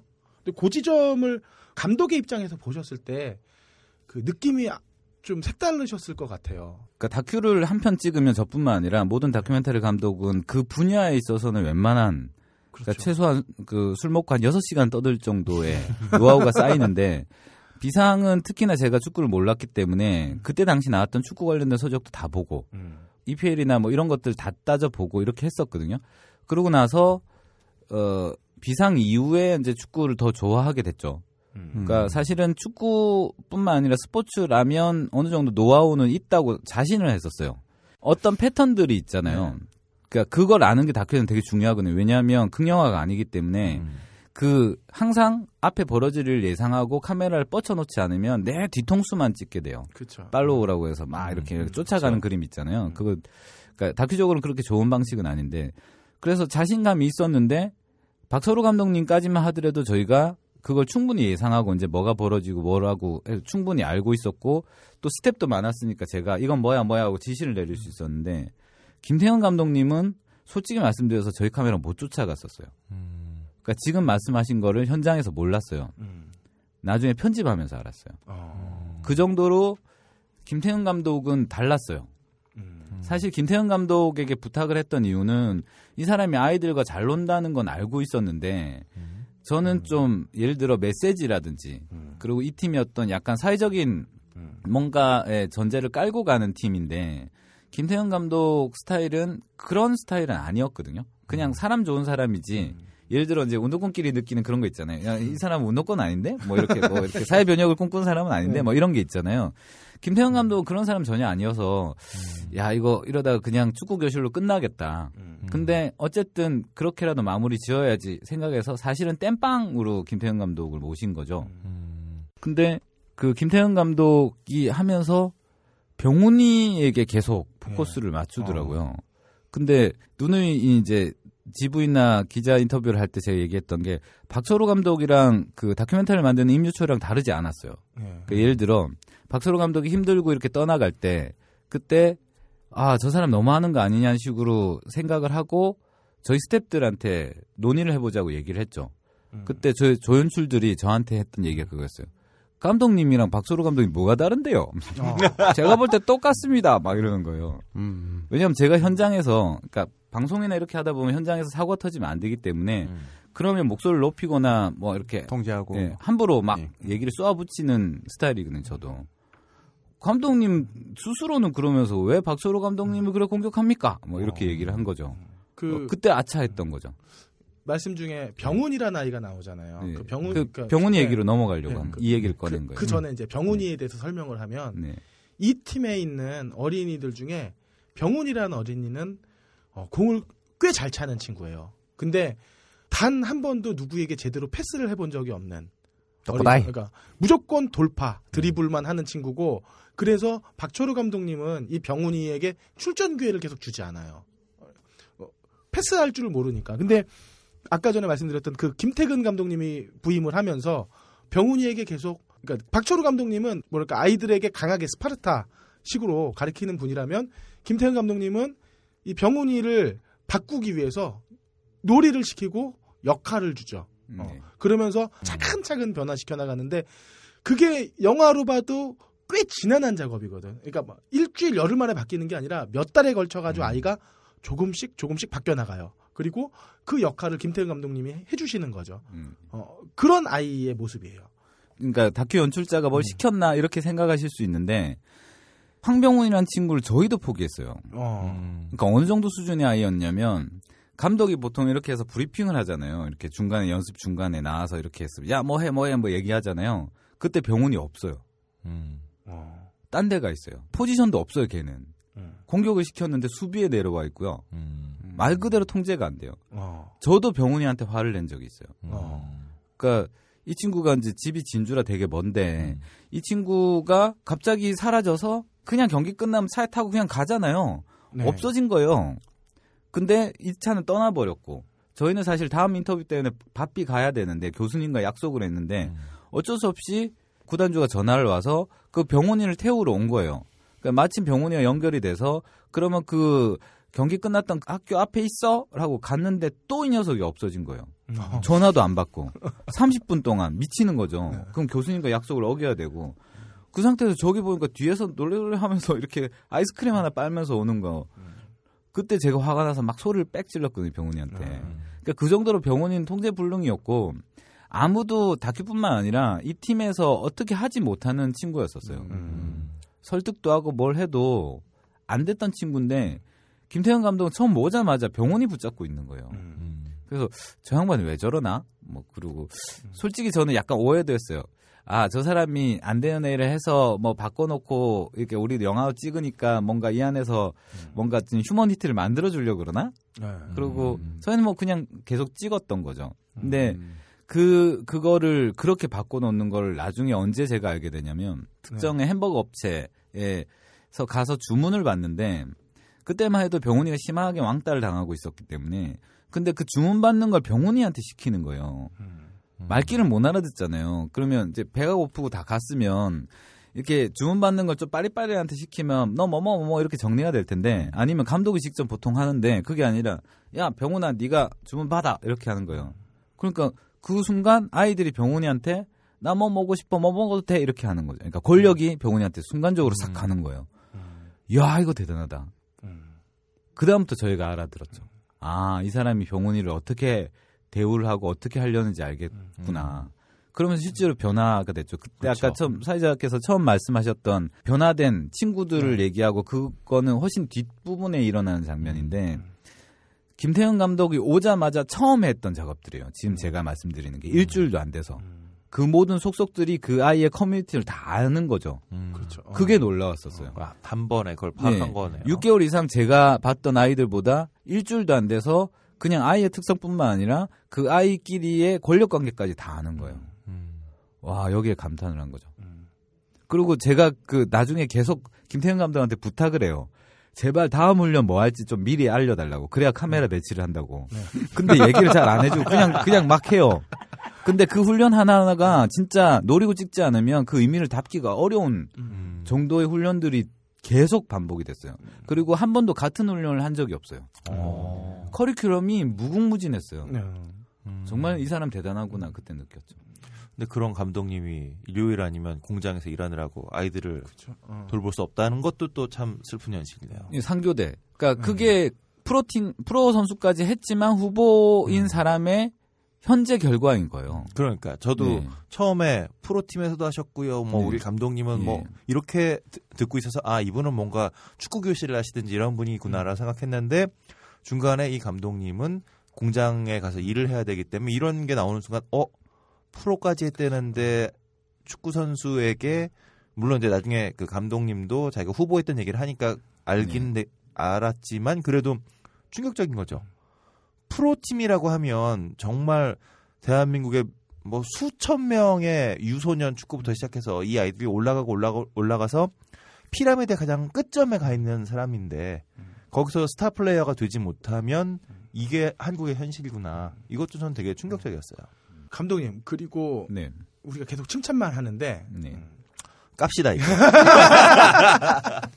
사실 비상도 그랬고 누구에게나 찬란한도 그랬어요. 네. 어, 우리나라 다큐멘터리는 내레이션이 왜 이렇게 많은 거죠? 그 얘기를 며칠 전에 들었는데요. 네. 비상도 그렇고 누구야 찰나도 나레이션 없는 버전으로 준비했어요. 네. 근데 나레이션 없는 버전으로 준비를 해서 시사나 이거 돌리잖아요. 개봉 불가예요. 어. 그러니까 음. 지금 여기 계신 분들은 축구를 좋아하는 분들이니까 이 작품까지 좋아하시는 아니요, 저거 축구 아니 저희도 저, 그래서 저도, 저도 가짜 경기에만 팬입니다. 근데 정말로 축구 안 좋아하는 분들은 굉장히 안 좋게 보시는 분도 있거든요. 그러니까 아니 뭐 그분들 전혀 넣지 않는 건 아니더라도 거의 지금 어, 시사 네. 혹은 뭐 비- 많은 분들이 볼수 있으니까 비상 같은 경우도 설명 안 해도 될 모든 장면들을 설명을 해주거든요. 그러니까 그 말씀을 드리는 거예요. 음. 그게 이제 영화라는 건 방송이랑 달라서 방송은 PD랑 작가가 딱딱딱 해서 가면 되잖아요. 그렇죠. 근데 영화는 여기 이제 투자하는 분의 의견이 있고 음. 배급의 의견이 있고 또 마케팅의 의견이 있거든요. 음. 거기 모니터링해서 넘어오는 서류들만 해도 엄청나요. 네. 이 장면의 문제점, 이 장면의 문제점을 막 지적을 해요. 아, 그렇다고 그분들 욕하는 게 아니라 그분들에게 이게 모르시냐, 이게 아니냐라고 얘기를 해서 처음에는 자막을 좀 많이 보강을 한. 음. 그, 그 찌꺼기가 지금 남아 있어요. 이 영화에 보면. 거기 보면 뭐, 다음에 감독 교체, 뭐 이렇게 나가잖아요. 네. 그것도 사실은 잘 모르니까 나온 것들이고, 그 중간중간에 사실은 내용 장- 정리하는 자막들이 꽤 들어가서 되도록이면 나레이션을 안 넣고 가려고 네. 노력을 했으나, 그게 안 됐던 거죠. 그럼 나레이션을 이렇게 해서 쭉 쓰다 보면 나레이션도 톤이 있어요. 음. 한번 나와서 얘기하고 나서 한 20분 뒤에 또 나오고 이러면 안 되거든요. 음. 톤을 유지해야 되고 이렇게 있는데 그걸 계속 정보가 과잉이 될 수밖에 없는. 음. 그런. 근데 그 중간 과정에 같이 논의하고 결정해야 되는 분들에게 오케이를 하고 나서 그분들이 이제 인제 아시고 나서는 인제 맞네라고 얘기를 해요. 음. 비상 때도 그랬고 이것 때도 그랬어요. 그래서 저는 중간에 사실 다큐 감독으로 그 어떤 영화의 미학도 신경을 써야 되잖아요. 그렇죠. 근데 그 중에서 제일 안 좋은 게 이런 그, 그 영화에서 slow 거는 거랑 음. 또 이 나레이션이거든요. slow도 다 빼버리고 싶었고 사실은 거기에 이제 중요한 반칙 장면은 중복해서 안 보여주고 싶었어요. 처음 버전에는 그게 없어요. 음. 그냥 실시간으로 이렇게 보고 나중에 느끼라고 얘기를 음. 했을 뿐인데 그것도 이제 들어가고 어. 또 slow로 들어가고 막 이렇게 된 거죠. 근데 중요한 건 이건 극장에 거는 거였어요. 비상도 그렇고 누구야 잘난도 그렇고 극장에 걸어 걸어 주기만 한다면 영어까지 팔 수 있다라는 선택까지 몰리 몰렸기 때문에 저는 뭐뭐 저의 영화 미학이나 이런 것들은 별로 신경을 안 쓰고 그냥 간 거죠. 영어까지 판 이민철 감독님 이야기였고요. 아 이거 되게 슬프다. 그러네. 좀 근데 중요한 거는 제가 영어까지 팔았음에도 이게 비싸게 팔리지도 않고 그냥 싼 값에 계속 이렇게 팔려다니고 있어요. 좀 아쉬운 건 그거죠. 만약에 나레, 내레이션을 넣는다고 해- 하더라도 담백하게 좀 갔으면 더 좋았지 않았을까. 그러니까 감정을 건드리는 그렇죠. 단어들이 굉장히 많이 나오죠. 계속 예, 사실 이 부분은 지금도 빼고 싶어요. 음. 근데 이게 이제 말 그대로 후반 제작비가 없어서 이 누구에게나 찬란한의 사운드 믹싱을 사운드 믹싱실에서 못 해요. 음악 하던 친구가 음악 믹싱하는 친구한테 도와줘서 음. 그 친구도 스케줄이 안 되는데 딱 3시간 스케줄로 해서 후사닥 말아버린 거거든요. 아. 그러니까 지금 나레이션을 뺄 수가 없어요. 믹싱이 돼버렸기 때문에. 아. 소스가 네. 어, 감독님 네. 이렇게 여쭤보는 게 맞는 건지 모르겠지만 누구에게나 찬란한을 통해서 어떤 이야기를 하고 싶었던 건가요? 아이도 공 좀 차게 해주자. 어. 네. 음. 근데 그걸 제도적으로 좀 하자. 그러니까 가난한 아이들 위한 교육 프로그램 생각보다 많고요. 네. 음. 그리고 그 많은 것들 중에 엉뚱하게 낭비되는 것도 많고요. 음. 분명히 축구도 좋은 교육적인 방식이 있고, 음. 그러니까 지금까지 우리가 느꼈던 축구라는 것을 좀 다른 형태로 보고, 음. 그래서 이거를 그 희망 FC라는 팀은 하나의 이제 샘플처럼 네. 우리가 다큐를 찍은 이유도 극영화가 아니라 다큐를 찍은 게 증명이 됐다고 보거든요. 네. 그래서 최소한 희망팀 제일 원하는 건 전국에 희망팀이 하나씩 있는 거죠. 음. 제일 좋은 그림은 프로 구단 아래에 있는 거고. 근데 사실 프로 팀에서 이런 작업들을 해오고 있어요. 근데 그게 이제 여유가 있는 팀이죠. 예를 들어 수원 삼성이나 네. FC 서울은 하고 있어요. 맞아요. 인천 유나이티드 하고 있는데 지금 인천 유나이티드는 어려우니까 또 약간 중단이고 뭐 이렇게 되는 것 같은데 여튼 축구를 가장 잘 아는 전문가 집단들은 프로팀이고 음. 근데 아이들 교육이나 이런 것들을 하라고 세금이나 이런 거 모아놓은 데는 보건복지부나 교육부거든요. 음. 그리고 지역아동센터는 아이들을 실제로 관리를 하고 이렇게 있으니까 그 몇 개의 주체가 모이면 아주 좋은 음. 희망팀이 전국에 만들어질 수 있을 거라고 생각이 들고 음. 그 제안을 드리는 거죠. 음. 그러면 실제로 비용이 많이 들지도 않기 때문에 음. 이런 아이들에게 기회를 좀 줄 수 있는 또는 축구 선수를 길러내는 게 아니라 어쨌든 그 아이들이 경기장에서 파란 그라운드에서 마음껏 뛰게만 만들어 줄 수 있으면 그게 좀 적어도 그들이 들인 비용 이상의 효과는 낼 수 있다. 음. 예, 그 얘기를 꼭 드리고 싶은 거죠. 그 지금 그 말씀 들어서 어, 이게 음, 영화를 보면 어, 김태근 감독으로 감독이 교체된 다음에는 조금 다르긴 하지만 박철우 감독님이 계실 때까지의 분위기는 어, 이 아이들에게 그러니까 박철우 감독님이 다 보고 있는 거죠. 본인의 삶을 통해서건 가난이라고 하는 굴레를 끊어 끊어내고 주체적으로 자기 삶을 살게 애들을 만들고 싶다는 열망은 눈에 보이는데 열망으로 혹은 그걸 뚫어나갈 수 있는 방식으로 마치 축구라고 하는 것을 걸어놓은 것 같은 느낌이 드는 거예요. 그래서 아이들을 더 거칠게 몰아붙이게 되고 근데 그 과정이 오히려 아이들에게는 역반응을 일으키게 돼서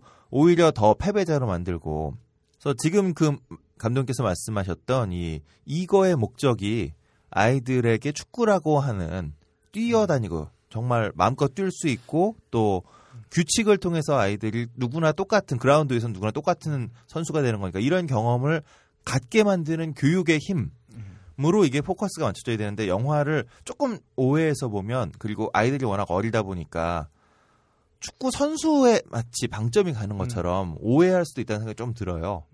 좀 그 이 영화의 목적은 그게 아니라고 하는 것을 좀 음, 분명해 주신 게 참 좋은 것 같습니다. 그, 그, 지금 말씀에도 두 종류의 또 격가지가 나오는, 그러니까 그 두 줄기가 나오는데, 그 아이들에게 교육적으로 축구를 보자.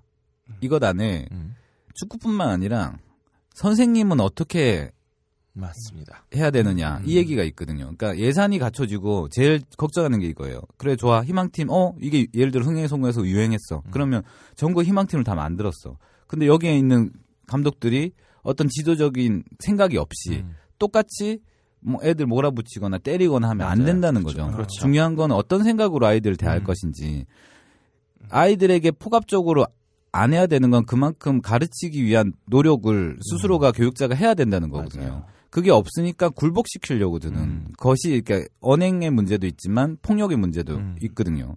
그러니까 부모가 아이들을 화를 낼 때 정말 아이가 잘못해서 화를 내는 경우도 있지만 매를 들 때는 대다수가 그 아이를 굴복시키기 위해서 음. 매를 드는 거거든요. 전 사랑의 매는 없다고 보고요. 음. 그러니까 그런 어떤 이념들을 계속 개발해 나가야 돼요. 음. 결국 박철우 감독이나 저 다큐 감독 임유철도 그걸 개발하지 못했으니까 저희 조연출한테 함부로 하고 했던 거거든요. 음. 나중에 임철 감독님이 애를 어떻게 키우는지 꼭 지켜보도록 합시다. 네. 이 영화에서 한 세 가지 정도의 포인트가 있는 것 같아요. 첫 번째는 희망이라는 것이 음. 어, 우리가 흔히 생각하는 승자의 모습이 아니다라는 거 음. 하나고 두 번째는 어, 우리가 누군가를 대할 때 음, 어떤 태도를 가져야 되는가 참 많이 배웠어요. 저도 아이를 갖고 있는 아빠의 입장에서 어, 제 자신을 참 많이 반성하기도 음. 했고 아이가 경기 일으키지 않아요. 그래요. 음. 그리고 마지막으로는 어, 감독의 시선이 어, 어떤 부감과 안가격을 만들어낸다. 저 겸손한 카메라. 어, 겸손은 신장에서 나온다. 시선의 겸손은 신장에서 나온다. 이렇게 세 가지 어, 큰 시사점이네요. 음. 마지막으로 누구에게나 찬란한을 어, 감독의 입장에서 청취자분들에게 권하시면서 어, 자랑 한마디 해주시죠. 이 영화. 글쎄요, 이건 생각 안 한 질문인데 네. 자랑이라기보다는 사실은 어, 4월 16일 세월호가 있기 전에는 할 말이 많았었어요. 네. 근데 지금은 솔직히 저는 그래도 이 아이들은 살아 있잖아 하는 심정이 더 크거든요. 네. 음. 그래서 그 사실은 영화 어떻게 되든지 별 신경을 안 쓸 생각까지 했었어요. 음. 근데 이제 이 영화가 극장에 걸리고 예를 들어 마케팅 하시는 분들 포함해서 저도 마케팅이라는 걸 해봤지만 그렇게 열심히 안 하거든요. 음. 왜냐하면 이게 예산 자체가 너무 없어요. 네. 근데 마케팅하는 분들이 어디서 후원을 받아와요. 음. 저희가 이제 그 시사회 비용이 없으니까. 그래서 후원을 받아와서 시사회를 만드는 거예요. 음. 어, 그 정도로 열심히 하는 걸 보, 보면서 왜 그러시냐고. 그러니까 좋아서 하신대요. 그 모습을 보면서 저도 그냥 가만히 있으면 안 되겠구나 음. 네. 해서 저도 이제 이렇게 올인해서 여기저기 전화해서 도와달라 하고 하고 있거든요. 네. 분명히 이제 4월 16일 이후에 그 누구에게나 찬란한 6년 동안 했던 그 마음이 약간 좀 힘이 빠지기는 했지만 그래도 그 지금 살아있는 우리 아이들 또는 내 옆에 있는 아이들을 어떻게 길러낼 것인지 음. 그리고 그 아이들에게 나 혼자만 잘라 잘라서 그이 사회를 돌파하면 되고 나 혼자 호의호식만 하라고 가르치는 부모는 없거든요. 그러니까 자기 자신도 한번 돌아볼 수 있는 영화가 되지 않을까. 네. 그리고 제일 중요한 거는 이 사회에서 뭔가 결정할 수 있는 위치에 있는 분들이 좀 봐주셨으면 좋겠어요. 그래서 그게 어떤 액션이라고 하더라도 예, 실질적으로 아이들을 위해서 뭔가를 좀 나눠 주셨으면 감독님, 이거는 저랑 하나 약속하시죠. 어느 시점이 되면 저희가 세월호 관련해서 네. 한번 더 모실게요. 그리고 세월호 영화와 관련돼서 네. 그때 한번 또 이야기를 해주시고 오늘은 누구에게나 찬란한에 올인해 주세요. 알겠습니다. 어, 그리고 하실 말씀 많다는 것도 저희가 알고 있으니까 요거는 한번 더 모시는 걸로 하고 네. 저희가 시간이 다 됐습니다. 네. 어, 긴 시간 동안 저희와 같이 어, 영화로 자신의 어필을 열심히 해주신 이미철 감독님 박수로 끝내면서 잠시 후에 비상으로 딴따라 시작할 거니까 네. 예, 계속 남아주셔야 됩니다. 수고하셨습니다. 네, 감사합니다. 영화 음악의 A to G 영화 딴따라 자, 영화 딴따라 시간입니다. 해비조님. 네. 영화 딴 따라 오늘은 비상으로 준비했습니다. 아, 그 전에 비보가 하나 있네요. 네. 아, 참. 아, 신해철 씨께서 어, 귀찮으셨다라고 하네요. 아, 참. 고인의 명복을 빕니다. 네. 아, 방송하는데 계속 몇 문자도 오고 이래서 뭔가 했더니 그렇군요. 어, 얼마 전에 정기송 씨를 통해서 조금 힘들 것 같다는 얘기는 저는 미리 듣긴 했는데 아 고인의 명복을 빌고요. 음, 오늘 이야기하죠. 네. 어, 제가 그냥 개인적으로 이제 글을 쭉 오늘 거 이렇게 원고를 준비하고선 어, 나름대로 제목을 붙여보기를 우리는 누구나 상식을 뒤집는 세상을 꿈꾼다. 네. 뭐 이런 식으로 붙여봤어요. 비상이 2006년 작품이고요. 어, 제 생각에 이게 원앙 소리 터지기 전까지는 극장 다큐멘터리 중에 가장 잘 되지 않았을까요? 네, 그 전에 이제 사이에서라고 해서 음. 이창재 감독님의 작품이 만 명을 넘기면서 음. 흥행몰이를 하고 네. 그 이창재 감독이 이제 제가 중대 대학원 교수거든요. 네. 최고 흥행 자리를 한 달도 안 돼서 이제 제가 깨죠. 아 이 깔때기. 예? 네. 그 그러고 나서 이제 그 학점을 개판으로 주고 막 그러시더라고요. 선수끼리 왜 이래? 뭐 이러면서. 음. 저 역시나 이제 이렇게 1년을 못 버티고 예, 원앙 소리. 원앙 소리에게. 예, 넘사벽 음. 198만. 예. 그 정도 되면은 좀 살림 피시겠죠. 아, 198만 네. 정도 되면요. 아우. 전화 안 받죠. 어쨌든 어 원앙 소리 전까지 1년 전까지 한국 최고의 흥행 다큐멘터리 비상. 근데 뭐 역시 아까도 잠깐 얘기했지만 음, 아무도 기억 못 하는. 아니요 기억은 많이 하죠. 네. 근데 좀 아쉬운 건 있다. 근데 이건 계속 그런 것 같아요. 한국의 극장 다큐멘터리는 그러니까 제가 알기로 변영주 감독의 낮은 목소리가 네. 극장에 처음으로 걸린 다큐멘터리라고 알고 있어요. 네. 근데 그 영화부터 시작해서 한국 다큐멘터리는 항상 이 내레이션이 과잉이다. 음. 어, 이 지점에 대해서 저는 항상 좀 아쉽게 생각하고 음. 지금 이제 설명을 듣고 보니까 아 한국의 마케터라든가 아니면 한국의 영화 제작에 관련하고 계신 분들이 다큐멘터리라고 하는 장르에 대해서는 이해가 없다. 혹은 TV를 통해서 다큐멘터리를 항상 봤기 때문에 이거를 연장하는 걸로 상- 사고 한다라고 생각이 되고 근데 다큐멘터리가 가지고 있는 진짜 매력은 영화를 보면서 생각을 하게 되는 거잖아요. 네. 어, 문제 의식을 갖고 와야 되는 거고. 근데 어, 사실 비상은 굉장히 좋은 문제 의식을 가지고 있는데 이 문제 의식들을 다 그냥 영화를 보는 사람이 생각하지 않아도 다 잘근잘근 풀어서 설명을 해준다. 음, 그 지점이 조금 뭐 아쉽긴 했습니다. 아주 친절한 만석 씨죠. 어, 그러고 보니까 오만석 씨도 그렇고 이번에는 김남길 씨. 김남길 씨도 그렇고 어, 유명한 분들이 내레이션 하셨어요. 어떻게 섭외를 하셨나요? 오만석 씨도 마찬가지로 김남길 씨도 축구를 굉장히 좋아하고 직접 아. 경기를 뛰고 그런 분들이라 음, 흔쾌히 이제 도와주셨고 음, 그 오만석 씨는 이게 연작으로 자기가 두 번도 할 수 있다고 얘기를 하셨었어요. 어. 너무 고마운 분이고 음, 그리고 실제로 무심양면으로 많이 도와주셨고 음, 김남길 씨는 실제로 만나서 얘기를 해, 봤더니 그 거의 취재한 저희 수준으로 유소년 아이들이 어떤 환경에 아. 처해 있고 이런 걸 알고 있더라고요. 음, 어, 너무 고맙고 대단한 어, 관심이네요. 예. 그러네요. 흔치 않은 관심인데. 특히 김남길 씨는 이런 작은 영화나 이런 것들에 많이 지원을 하는 걸로 알고 네. 있어요. 어. 네. 어, 새롭게 보이네. 어, 새롭게 보이네요. 네. 음.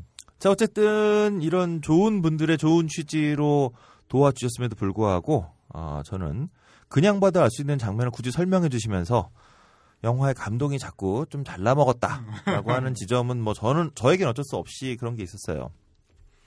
근데 한 가지 조금 이해가 되는 건 첫 번째로는 이게 운동장하고 야외에서 촬영을 한 거기 때문에 뭐 아무리 윈드캡을 씌우고 어쩌고 하더라도 네. 현장 음이 좋을 수 없을 거다. 근데 현장에서 벌어지는 대화가 사실 굉장히 중요한 영화인데 네. 그런 대화의 사운드를 잘 살리기 힘들었을 거다. 그래서 아까 말씀하신 것처럼 뭐 입히기도 하고 네. 이랬을 것이다. 그리고 이게 1년이 넘는 기간을 촬영한 걸 100분 안에 압축을 하다 보니까 내레이션이 좀 들어가야만 이 앞뒤의 상황이 설명이 됐을 것이다라고 이제 좀 추측은 해봅니다. 근데 이게 이제 아까도 말씀하신 것처럼 그것뿐만 아니라 이 비상이라고 하는 영화에는 음, 음악이 보통 저기 그 독립 다큐 내지는 뭐 다큐멘터리 영화들에는 어 그냥 사운드 라이버 라이브러리 뭐 CD 같은 데서 이렇게 샘플링으로 끊어서 갖고 오든가 아니면 어 키보드 하나 갖고선 그냥 이렇게 음악 조금 만들어서 이렇게 입히는 거에 비해서 이 영화의 안에는 음악이 꽤 어, 비중 있게 사용된다. 음. 어. 근데 그것도 좀 아쉬운 지점도 있어요. 음악이 있어서 영화는 즐거워졌는데 음악 자체가 가지고 있는 그 뉘앙스가 이미 사람들로 하여금 이러이러한 감정을 불러일으키게 해서 좀 그런 지점도 있습니다. 그런데도 불구하고 그 제가 영화 보면서 되게 좋았던 장혜령 감독의 얘기가 있어요. 너희를 버린 사람들한테 너희를 게 잘못되었던 잘못된 거라는 걸 반드시 보여줘야 된다. 선수들한테 그 얘기를 하는데 이거 말고도 이분이 되게 멋있는 얘기를 많이 하시더라고요. 네. 약간 명언 제조기 혹은 명언병 네. 어, 약간 뭐 그런 것 같기도 하지만 근데 이분이 실제로 보여주니까 아, 이런 얘기들 그리고 그런 한마디들을 이 세상에 버려진 뭐 버려졌다고 하기는 좀 뭐하죠 사실 프로 선수인데 그래도 프로에 남아 있는 선수인데 운동하는 걸로 자기 생계를 이어갈 수 있는 사람들이긴 하지만 그럼에도 불구하고 그 안에서는 일종의 버려졌다라고 볼 수 있는 선수들이 자신들의 존재 가치를 죽을 힘을 다해서 보여주는 모습 그런 건 참 감동적이라고 생각을 합니다. 이 장현원 감독님이 선수를 붕업하는 거 이차만 감독님도 이제 테오로얄즈 출신인데 음. 그분이 그걸 기가 막히게 잘하세요. 음. 어. 그리고 그때 당시에 이제 어, 장현원 감독님이 코치로 또 같이 계셨고 네. 그리고 실제로 이번에 누구나 찰나에 있던 그 김태흥 코치 감독이 선수로 있을 때 장현원 감독님이랑 같이 있었어요. 아. 그래서 과거에 그때 어떻게 했는지 들으면 그때도 역시나 장현원 감독님은 멋있었다 그러더라고요. 그러니까 장현원 감독님은 성직자 같아요. 축구라는 종교의 성직자. 음. 축구 말고 아무것도 안 하세요. 되게 재미없어요. 실제로 이제 하면 끝나고 소주 한 잔 먹고 뭐 이래야 되는데 음. 장편을 찍다 보면 중간에 이 대상이 싫어질 때가 있어요. 음. 당연히 누가냐 찰나한 때는 박철호 감독님과 네. 그 싫어짐이 있었고 그게 이제 돌아오지 못한 걸로 음. 넘어갔지만 그 장윤홍 감독님과 싫어졌던 거는 뭐였냐면 그 와이프와 아이들이 해외에 계셨거든요. 음. 그때 이제 들어와서 장윤홍 감독님 딴에는 이제 이렇게 저랑 더 가까워지기 위해서 이제 이렇게 소주 한 잔 하면서 가족분들과 얘기를 하는데 그때 장윤홍 감독님 사모님이 그 이 사람이 얼마나 독종인지를 설명하는 얘기를 듣는 순간 음. 딱 정내미가 떨어져 버린 거예요. 어. 그 장현웅 감독이 수- 선수 생활을 하고 그분이 자기가 어느 정도 이상 스타 플레이어가 안 된다는 걸 알고 나서 수비로 포지션을 바꾸거든요. 네.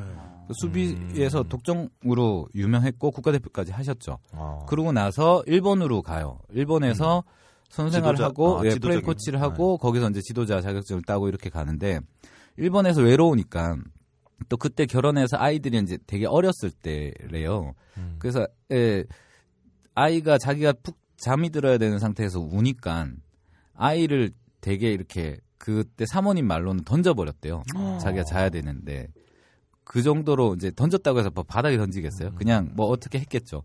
그 사모님이 그 아이를 안고 밖으로 나와서 자고 장현웅 감독님이 푹 자야 되는데 이건 모든 프로 선수들이 그렇게 했겠지만 그 얘기를 자랑스럽게 하는 순간 그냥 정남이가 훅 떨어지더라고요. 그러네요. 그러네요. 저는 제가 밖에서 자는데 그래서 내가 이런 사람을 믿어도 되나?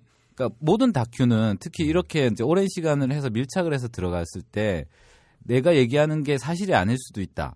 음. 또는 이들이 카메라 앞에서만 보여준 행동일 수도 있다라고 의심을 한두 번 해보고 음. 그게 적어도 한 석 달 정도 지나면 어느 정도 알게 되거든요. 사람이라는 게 카메라가 계속 있으면 처음엔 긴장을 하지만 그렇죠. 나중엔 풀어지게 음, 돼. 있어요. 의식을 못하게 돼요. 예. 근데 이 사람은 끝까지 한, 한 점의 그 틀어짐을 안 보여주니까 음. 계속 저는 계속 긴장으로 의심을 할 수밖에 없었고 음. 하여튼 장현홍 감독은 약간 그런 게 있었어요. 근데 반면에 그런 멋있는 얘기들이나 이것도 굉장히 많이 준비를 하는 거죠.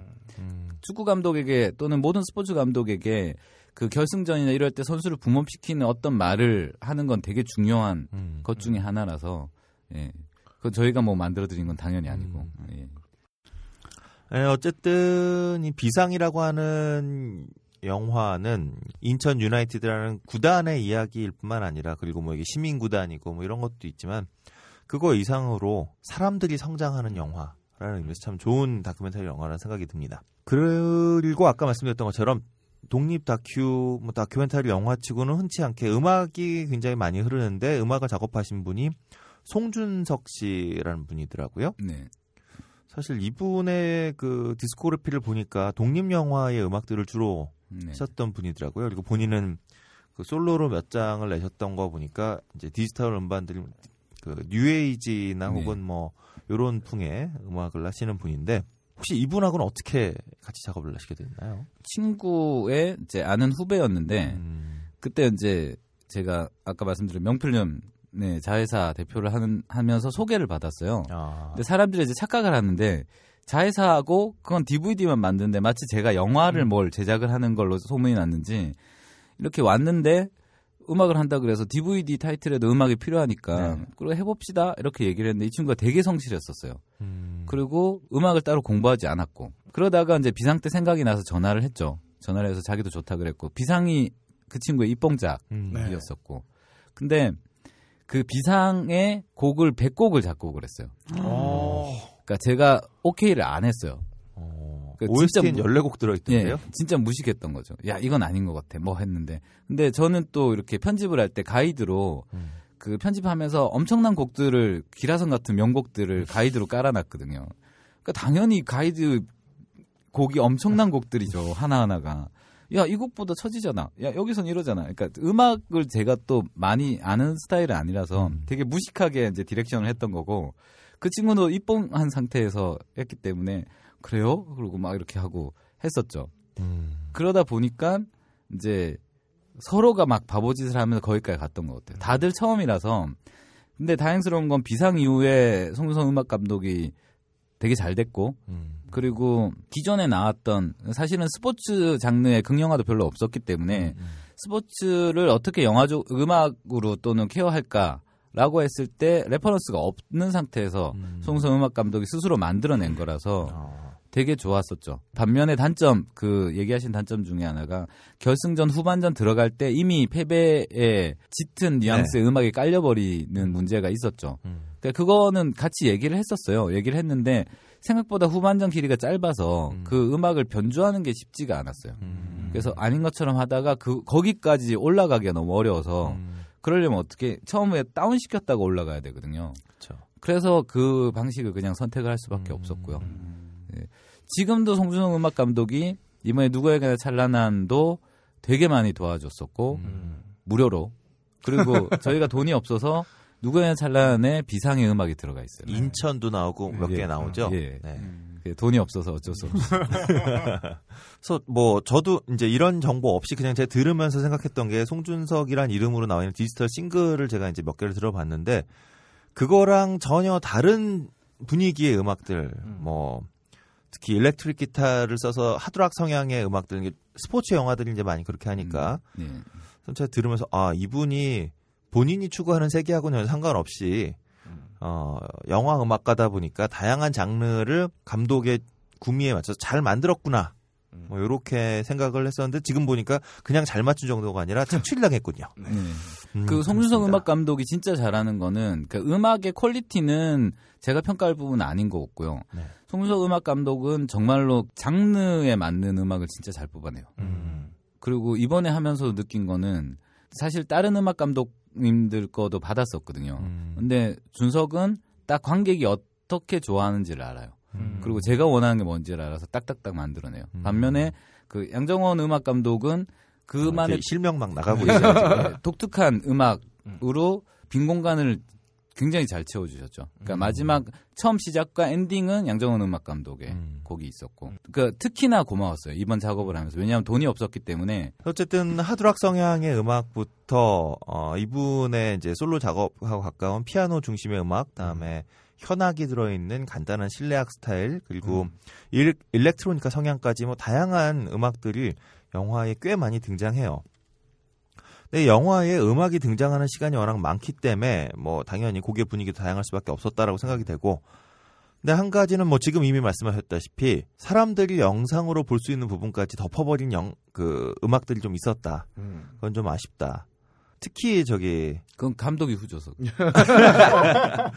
개인적으로 두 가지. 그러니까 부산 리벤지하고 다음에 그 결승 1차전 그릴 때 음악. 음. 이두 가지는 이미 이제 결승 1차전 그 후반부 장면은 이미 말씀하셨지만 이 부산 팀이 그 영화를 보신 분들은 아시겠지만 장혜령 감독을 비롯해서 뭐 주장인 임중용 선수, 김학철 선수 이 팀의 핵심이 되는 사람들이 다 약간 방출 내지는 이미 탈퇴했던 그런 팀이에요. 근데 그 팀을 이긴 건데 나름대로 감동이 있어요. 이제 더 이상 말씀드리지 않고 여러분이 찾아서 영화를 좀 보셨으면 좋겠으니까 더 말씀드리지는 않지만 굉장히 감동적인 장면들이 있는데 그 감동을 그냥 봐도 눈물이 날 정도의 감동인데 이거를 이렇게 음악이 아주 저음의 피아노에다가 일렉트로니카를 살짝 깔아갖고 굉장히 비장감을 막 키우는 그런 음악이 계속 흘러요. 근데 그거 없어도 충분히 우리는 비장하고 충분히 저 친구의 각오가 뭔지 알 수 있는데 그런 것들은 좀 가져졌다. 음, 그런 지점은 조금 아쉬웠다라는 생각이 좀 들어요, 저는. 음. 근데 그런 의미에서 또 좋았던 음악들은, 음, 그, 메이킹 인천 유나이티드라든가 아니면, 그니까 이게 이제 전지 훈련의 기간이 꽤 긴데 이거 굉장히 짧은 템포로 여러 가지 훈련과 이 선수들이 바뀌어 나가고 처음엔 선수들이 감독님을 불신하거든요. 음. 감독님의 목표치 이럴 때 피식피식 막 웃고 이게 이제 다 그대로 영화에 등장하는데 전지 훈련 가서 처음에 이랬던 선수들이 바뀌어 나아가는 게 굉장히 짧은 템포로 그려져요. 영화가 워낙 기니까. 그리고 첫 번째가 FC 서울하고 붙는 음. 박주영이 이제 막 그때 날아다니던 박주영 시절에 FC 서울과 붙는 장면이 나오는데 여기까지 접속곡으로 음악 한 곡으로다가 그두 곡을 합쳐봤자 한 4분 30초, 5분 안팎의 감독과 선수들의 교감이 만들어지고 그 교감이 첫 번째 아주 중요한 팀과의 경기 승리까지 이어지는 걸 쫙 엮어주거든요. 그러니까 이럴 때는 정말 음악이 힘이 있었다. 음. 그래서 이 영화는 음, 뭐 음악이 잘된 지점과 조금 아쉬운 지점이 공존한다라고 한 좀 생각이 들고요. 그 기가 막히게 찾아내셨는데 그 지점이 제가 디렉션을 전혀 안 준 음악들은 제가 관여한 것들이 좀 약간 네. 그런 그러니까 저도 이제 예를 들어 홍보 영상 같은 걸 만들어 보면 클라이언트가 계속 뭔가를 요구하면 망가지잖아요. 그게 있는 것 같아요. 음. 아 그럼 요 장면에 그 메이킹 인천 유나이티드하고 다음에 vs FC 서울은 그러면 그냥 100% 그냥 아. 네, 음악 감독이 갖고 와서 그냥 딱 얹이고 그냥 끝난 어. 디렉션도 없이. 네. 잘된 음악 조금 들어보고 가죠.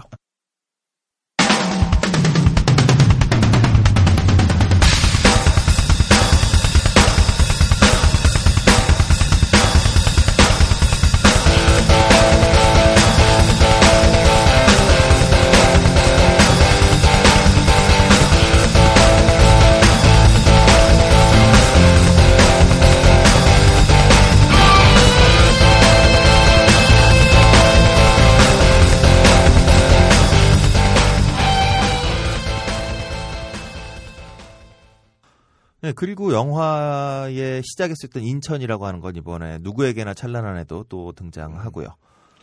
어, 이노, 그. 본의 2000 아니게 재활용. 네, 본의 아니게 재활용한. 네.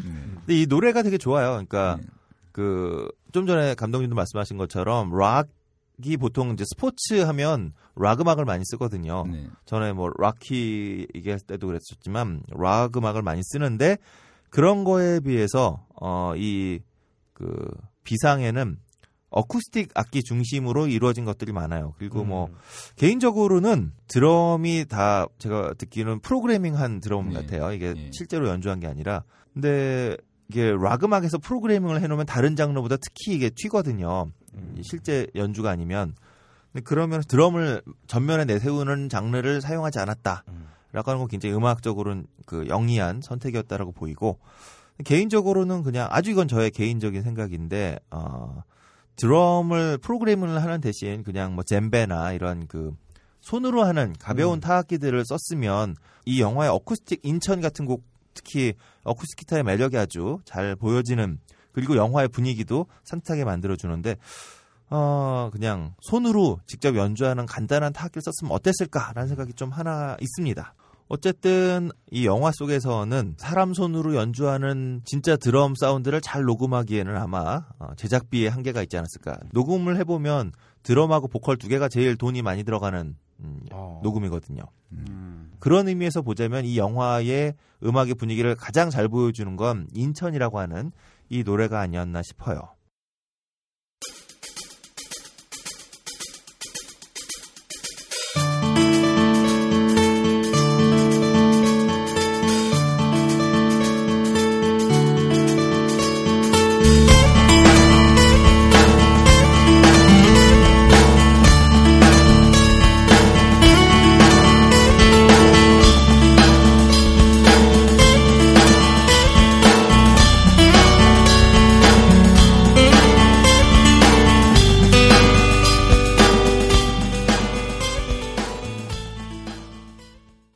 이 영화는 다큐멘터리 영화인데도 비상에는 지- 주제가가 있습니다.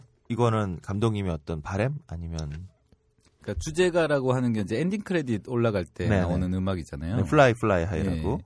그러니까 그 이거는 제 아이디어는 아니고 송수성 음악 감독이 해보고 싶어 했었어요. 아, 그러니까 말씀하신 대로 이제 늘 프로그램 MIDI를 찍어서 했던 네네. 게 아니라 녹음을 한번 음. 해서 그 약간 블록버스터 느낌을 내고 싶어 했었고 아. 저는 사실은 이제 돈이 없는데 음. 꼭 해야겠느냐. 그래서 200만 원이면 맞출 수 있다고 얘기를 했던 거죠. 음. 그 200만 원이 온전히 그 기타 연주를 하셨던 분이 함춘원, 함춘원. 예, 네. 선생님이셨잖아요. 네. 그러니까 저희는 소원을 푼 거죠. 음. 그러니까 그걸 하고 나서 이번 누구의 찬란에서도 녹음을 했던 그 주제가가 음. 등장을 하는 거거든요.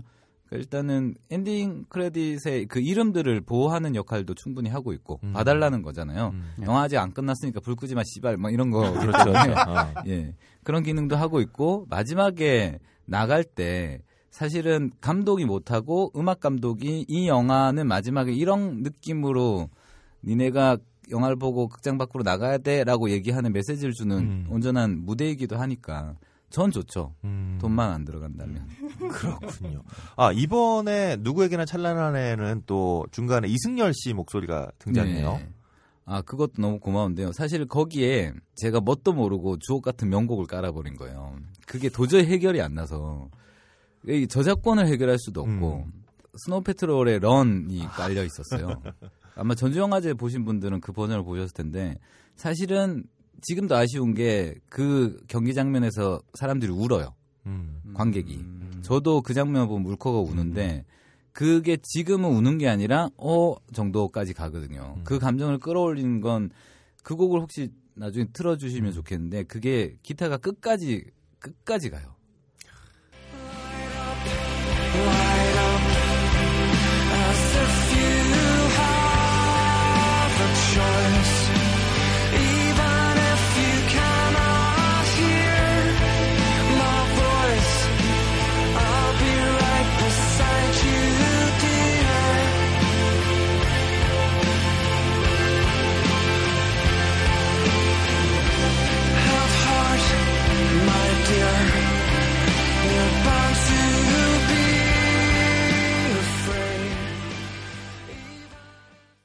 끝까지 가거든요. 그러니까 이게 대꾸복구가 이렇게 있는 게 아니라 쫙 밀고 나가는 그 힘이 너무 좋아서 그걸 깔았는데 그게 어떻게 해결이 안 되는 거예요.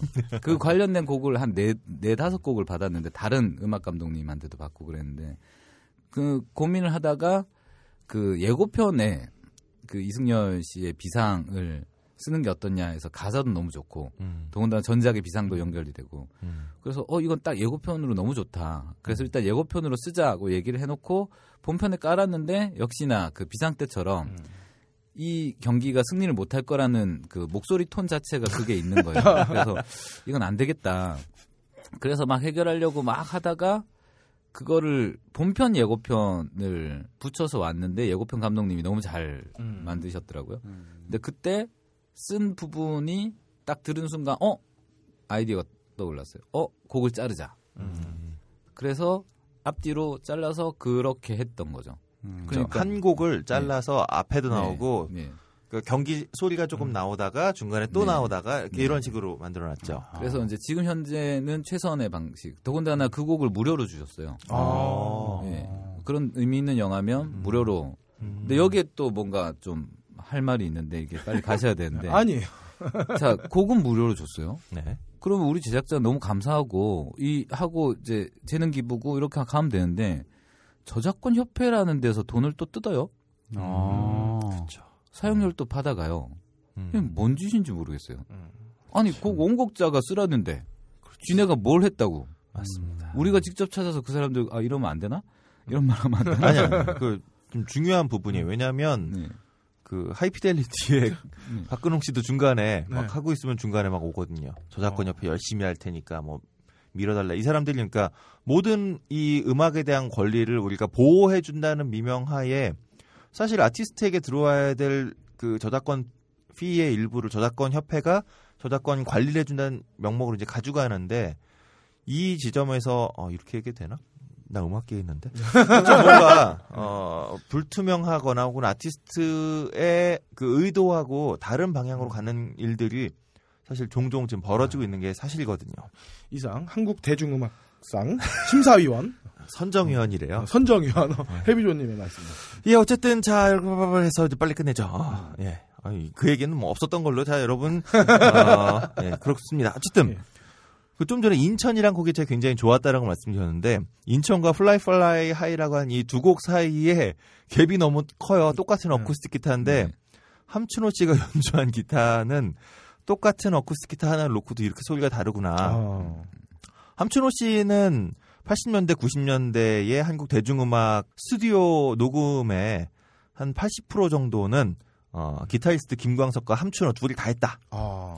뭐 트로트 음반 그냥 대충 보면 김광석, 함춘호. 음. 심지어 힙합 음반도 김광석, 함춘호. 아. 뭐이 두 분이 하여튼 한국 스튜디오계는 다 그냥 다 드셨다. 아. 예. 아도를 쳤다 전문 용어로. 이게 이제 두 가지인 거죠. 한 가지는 정말 음악의 기술적인 완성도가 높은 아티스트다. 네. 그거 한 가지. 그 또 한 가지는 아, 작곡가 혹은 편곡가가 편곡자가 원하는 소위 말하는 겐또를 다 맞춰준다. 어. 근데 이게 전 되게 슬픈 건데 이렇 이렇대요. 아 이거 저 산타나 분위기로 갔으면 좋겠는데 예 아. 산타나 어. 야 이거 저 게릴모어처럼 안 되나 예 게릴모어 뭐 어. 근데 사실 전 이게 그래서 두 가지인 것 같아요. 이분들의 연주력은 정말 완벽한데 어, 기타라는 악기가 보여줄 수 있는 어떤 그 한계를 뛰어넘어서 이 음. 사운드를 확장시켜내는 실험적인 영역은 이분들이 해낼 수 없다. 음. 물론 이분들 하는 분들도 있겠지만 이분들 스튜디오 작업 사실 함춘호 씨도 그 시인과 촌장 작업들이 있긴 하지만 시인과 촌장에서는 작곡가의 면모가 좀 더 컸던 부분이기도 하고 이분의 스튜디오 연주를 빼고 나면 기타 연주로서의 중요한 획은 별로 없는데 음. 한국 최고의 기타리스트라고 이제 많이들 얘기하고 있거든요. 근데 저는 좀 아쉬움이 있어요. 이런 분들이 조금 더 실험적인 자기가 지금까지 쌓았던 기타에 대한 그 많은 지식들을 자기 음악으로 승화시키는 작업을 한번 해줬으면 어떨까라는 뭐 개인적인 생각이 하나 있고요. 근데 정말 함춘호 씨가 연주하는 기타는 이 Fly Fly High라고 하는 이 노래를 딱 들으면 아, 어쿠스틱 기타 딱 하나 놓고선 이런 소리를 만들어낼 수 있구나. 이건 정말 장인이구나. 이 사람은 연주의 장인이구나. 이런 건 충분히 느껴보실 수 있으리라고 생각합니다. 자, 그렇게 해서 어, 누구에게나 찬란한의 임유철이라고 하는 감독을 이제 우- 한국의 일반 영화 관객에게 처음으로 소개시켜준 그리고 자본의 논리나 경쟁의 논리에서 배제되어졌던 사람들이 통쾌한 반전을 보여주는 영화 비상, 아, 비상에 끝까지 나가지 말라고 하는 의미로 만든 음. 아, 주제가 Fly Fly High를 좀 들으시면서 오늘 얘기 좀 마감해 볼까 합니다.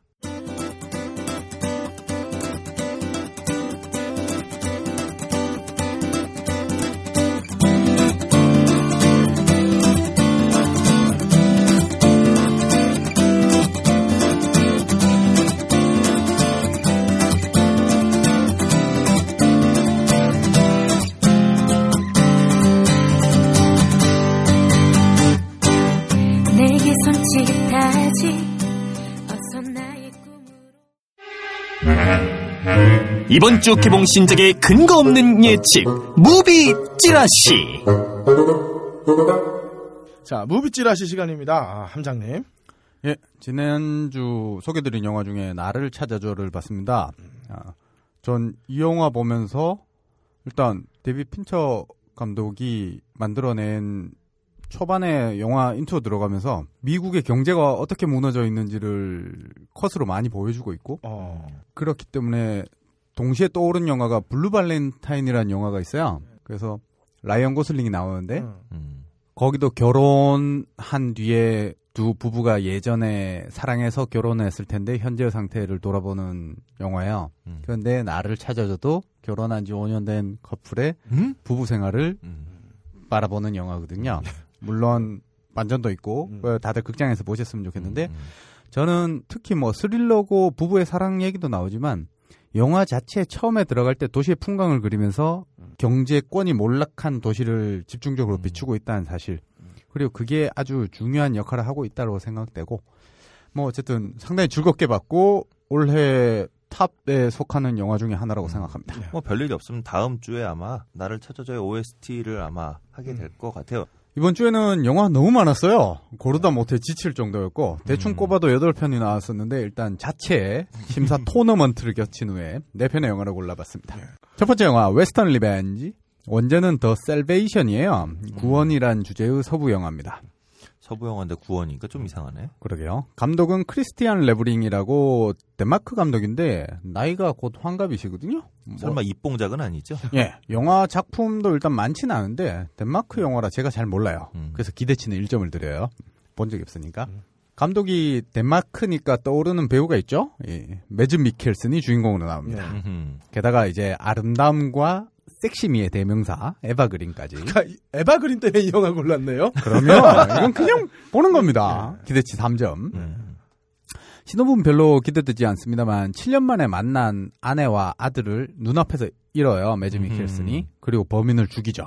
어. 근데 그 범인의 형이 마을의 절대 권력가의 음. 권력자인 거예요. 그래서 마을 사람들을 모두 죽이겠다고 어서 자기 동생 죽인 범인을 잡아오라 시켜요. 음. 뭔가 복수의 복수를 계속 이어나가는 이야기. 어, 이거 뭐 중국 영화인가요? 그러게요. 사부님의 복수를 하러 와서 다시 그 제자가 또 사부님의 복수를 하고 복수를 하고 복수를 하고 복수를 하고. 스인업이 기대되진 않아요. 적당히 2점 합계 6점입니다. 음.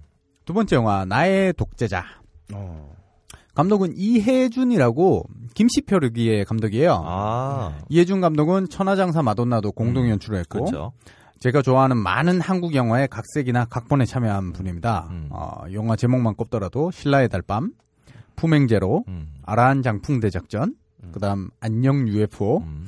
껄림이 좋아하는 남극일기까지 range가 되게 높네요. 대단히 기대되죠. 기대치는 3점. 음. 배우도 기대치가 높습니다. 일단 설경구가 아버지로 음. 박해일이 아들로 나오고 둘이 형 동생 할 나이인데. 그죠? 설경구가 특수분장해서 나와요. 음. 윤재문과 함께 이제 저한테 구타 유발자들에서 느끼한 교수 역할로 깊숙이 각인돼서 음. 늘 기대되는 이병준도 나옵니다. 어, 목소리를 그렇게 하면 안 되지. 어, 기대치 3점. 자, 신업이 독특해요. 이제 최초의 남북 정상회담을 앞두고 네. 아 물론 이 남북 정상회담은 2000년의 정상회담이 아닙니다. 그 전에 예, 김일성이 살아 있을 때 얘기예요. 음. 정상회담 리허설을 위해 김일성 대역을 하기 위해서 배우를 뽑았는데 거기에 무명 배우인 설경구가 합격을 합니다. 음. 근데 설경구는 무명이니까 생애 첫 주인공 역할에서 말투부터 제스처 하나하나까지 다 몰입해서 준비하는데 뭐 이런 게 method 연기인가요? 살을 찌워야죠 일단. 뭐 아무튼 남북 정상회담이 무산이 된 버렸고 음. 근데 설경구는 이 김일성에게 빠져서 헤어나오질 못하는 거죠. 아, 그 역할에. 음. 어. 그로부터 20년 후에 음. 빚청산 때문에 이 설경구랑 다시 함께 살게 되는 아들 박해일 음. 이두 사람의 티격태격 이야기인데 아니 잠깐 20년 지났는데 아직도 김일성 역에서 못 빠져나오고 있다는 거예요 그러면? 그렇죠. 김일성이 이미 죽었는데 어허. 예. 그럼 뭐- 메소드 연기가 아닌데 이건 정신질환인데. 네, 거의 뭐 정신병이 아닐까 생각되고 독특한데 기대되지는 않아요. 그러게요. 음, 뭐치 뭐랄까 치매를 겪고 있는 아버지를 모시고 고뇌를 겪는 아들 얘기랑 플롯도 비슷할 음. 것 같고 기대치는 적당히 2점, 합계 8점입니다. 네. 어라? 그런데 점수는 높아요. 이번 주 음. 1위일 것 같아요. 그래요. 음. 세 번째 영화 앵그리스트 맨. 원제는 The Angriest Man in Brooklyn이에요. 음. 감독은 필 알덴 로빈슨이라고 이름은 생소하실지도 모르겠습니다만 케빈 코스트너 주연의 꿈의 구장, 아, 제가 좋아하는 아하. 영화네요. 그 다음에 로버트 레드포드 주연의 스니커즈, 음. 그리고 밀리터리 드라마죠. 한 획을 그은 음. 밴드 오브 브라더스의 아하. 일부 어. 연출까지. 그럼 3점이네. 예. 제가 좋아하는 작품들만 만들었기 때문에 기대치는 3점. 음. 배우도 3점이에요. 고인이 되신 로빈 윌리엄스. 아 이게 유작이 되는 건가요 그럼? 아, 유작인지는 정확하게 파악은 안 돼요. 왜냐하면 2013년도 개봉인데 그 뒤에도 하셨는지 모르겠어요. 우크라이나 여신이죠. 밀라 쿠니스. 음. 그다음 티리온 라니스터요. 영생하라. 어, 피터 딩클리지와 함께. 자꾸 이러면은 어, 조만간 죽어요. 자, 다스 베이더 목소리로 유명한 제임스 얼 존스까지. 음. 아, 로빈 윌리엄스를 마지막으로 스크린에서 볼 수 있지 않을까. 음. 뭐 제, 다른 영화들이 재개봉하지 않으면 어려울 테니까. 시놉은 좀 독특해요. 이 조울증 환자인 로빈 윌리엄스는 일상이 분노로 가득한 괴팍한 성격인데 음. 어느 날 이 주치의 대신에 진료를 하러 들어온 밀라 쿠니스가 삶이 90분밖에 남지 않았다고 시한부 선고를 내려요. 음. 물론 의사가 이러면 안 될 텐데 욱해서 그렇게 얘기를 했겠죠. 네. 왜냐하면 너무 주인공이 시니컬하니까. 음. 근데 로빈 윌리엄스는 이 말을 믿고 남은 90분간 새로운 삶을 살기로 다짐하고 음. 가족과 보내려 해요. 음. 근데 성격이 괴팍하니까 가족이 갑자기 친해져 와도 좋아할 리가 만무하죠. 미쳤나 이 아저씨가 네. 이러겠죠. 뭐 감동 코드를 적절히 버무렸을 것 같아요. 기대치는 1점, 합계 7점입니다. 네. 음. 네 번째 영화 스페인 공포 영화입니다. 리턴드. 껄림을 위한 영화군요. 네, 아리 아리 씨의 충격에서 아직 못 벗어나가지고 껄림 관람 불가고요. 감독은 마누엘 카르바요라고 카메라 기술자 출신의 감독이래요. 음. 뭐 엑소시스무스 등 공포 영화를 주로 다루고 있어요. 기대치는 적당히 2점. 주인공은 캐나다 배우인 에밀리 햄프셔랑 크리스틴 홀든 리드. 이름이 참 특이해요. 성에 하이픈이 들어가 있어요. 음. 아 이거는 저기 아마 성에 서양 사람들 중에는 어머니와 아버지 성을 다 쓰는 사람들이 있어요. 아. 성채경 기자처럼. 네, 뭐 그런 식으로. 근데 그럴 뭐- 경우에 하이픈을 뭐 쓰시더라고요. 홀든이 아버지, 리드가 음, 음. 어머니 뭐 이렇게. 네. 네. 음, 뭐 아무튼 캐나다에서 꽤 유명한 배우인가 봐요. 어, TV 시리즈 주연도 많이 했고 기대치는 음. 모르겠으니 일단 2점을 드립니다. 아 요즘 너무 미국 영화만 제가 보고 사는지 일본, 중국, 유로권에 너무 취약해요. 그래서 이 미 제국주의 앞잡이 코너를 폐지하는 게 어떨까 뭐 이런 생각을 하고요. 폐지하는 건 좋은데 그럼 영화 누가 볼 거냐고. 자 신호분 독특한 좀비인데 이 바이러스 감염이 되어서 좀비가 되어야 하는데 하루에 한 번 백신을 맞으면 평범하게 살 수가 있어요. 음. 음. 이런 사람들을 리턴드라고 부르나 봅니다. 음. 그런데 백신 재고가 바닥났다는 루머가 퍼져요. 음. 음. 그리고 정부는 리턴드를 이 보호한다는 명목으로 의료기관에 격리시키려 하는 거죠. 음. 근데 이 의료기관의 여주인공 에밀리 햄프셔가 의사로 있고 음. 남아있는 백신을 모두 가지고 자기 남편이 리턴드가 돼서 이 크리스틴 홀든 리드를 데리고 도망칩니다. 음. 과연 어떻게 될 것인가? 어. 뭐, 이 모든 건 이미 워킹데드라는 미드에서 다루고 있겠지만, 나름의 그 스페인 공포 영화의 색깔이 있겠죠. 음, 뭐 그쵸. 기대치 적당히 2점, 합계 6점입니다. 근데 이거 약간 그 예전에 V라고 하는 네. 그 TV 시리즈 있었잖아요. 네. 그 다시 한 거 말고 음. 예전에 했던 여기 보면 V가 그때 80년대에 흥행에서 한 번 더 나와요. V2라고. 근데 그때에 외계인들을 막기 위한 뭐라 그러지? 바이러스를 퍼뜨려요. 음. 그래서 이 바이러스에 의해서 외계인들이 죽는데 지구인이 되고 싶어하는 외계인들을 위해서 2편이 시작했을 때 바이러스의 내성을 줄 수 있는 약을 만들어서 매일 하루에 한 번씩 그 약을 먹는 음. 외계인들이 같이 살고 있는 걸로 나왔던 장면이 있었거든요. 왠지 그게 떠오르면서 그 외계인들한테 약을 끊어버리면 다시 지구를 정복하지 않았을까? 잘 만든 시리즈를 억지로 늘리면 어떻게 네. 망가지는지를 보여줘. 그러니까. 어. 네, 나의 독재자가 제일 나의. 기대치, 네, 제일 기대치는 높지만 음, 아마 전 그래도 에바 그린이 나오는 웨스턴 리벤지를 보겠죠. 음. 딴지 라디오 방송별 게시판에 후기를 남겨주시는 분들 중 각각 한 분씩께 무비스트가 후원하는 인터파크 프리예매권 두 매, 엠푸드가 후원하는 꼬시 잡곡을 드립니다. 많은 참여 바랍니다. 빗수룹이 막혔습니다. 경찰의 전방위적인 체증은 무섭습니다. 검찰의 비상식적인 사찰은 1970년대를 연상시킵니다. 자식에게 미안한 대한민국이 되어가고 있습니다. 녹음 박세롬이 효과 고승수 제작단지 일보 진행해 그럴 거리였습니다. 다음 주에는 이 시대의 걸작 두 번째 이야기를 들고 여러분을 찾아뵙겠습니다.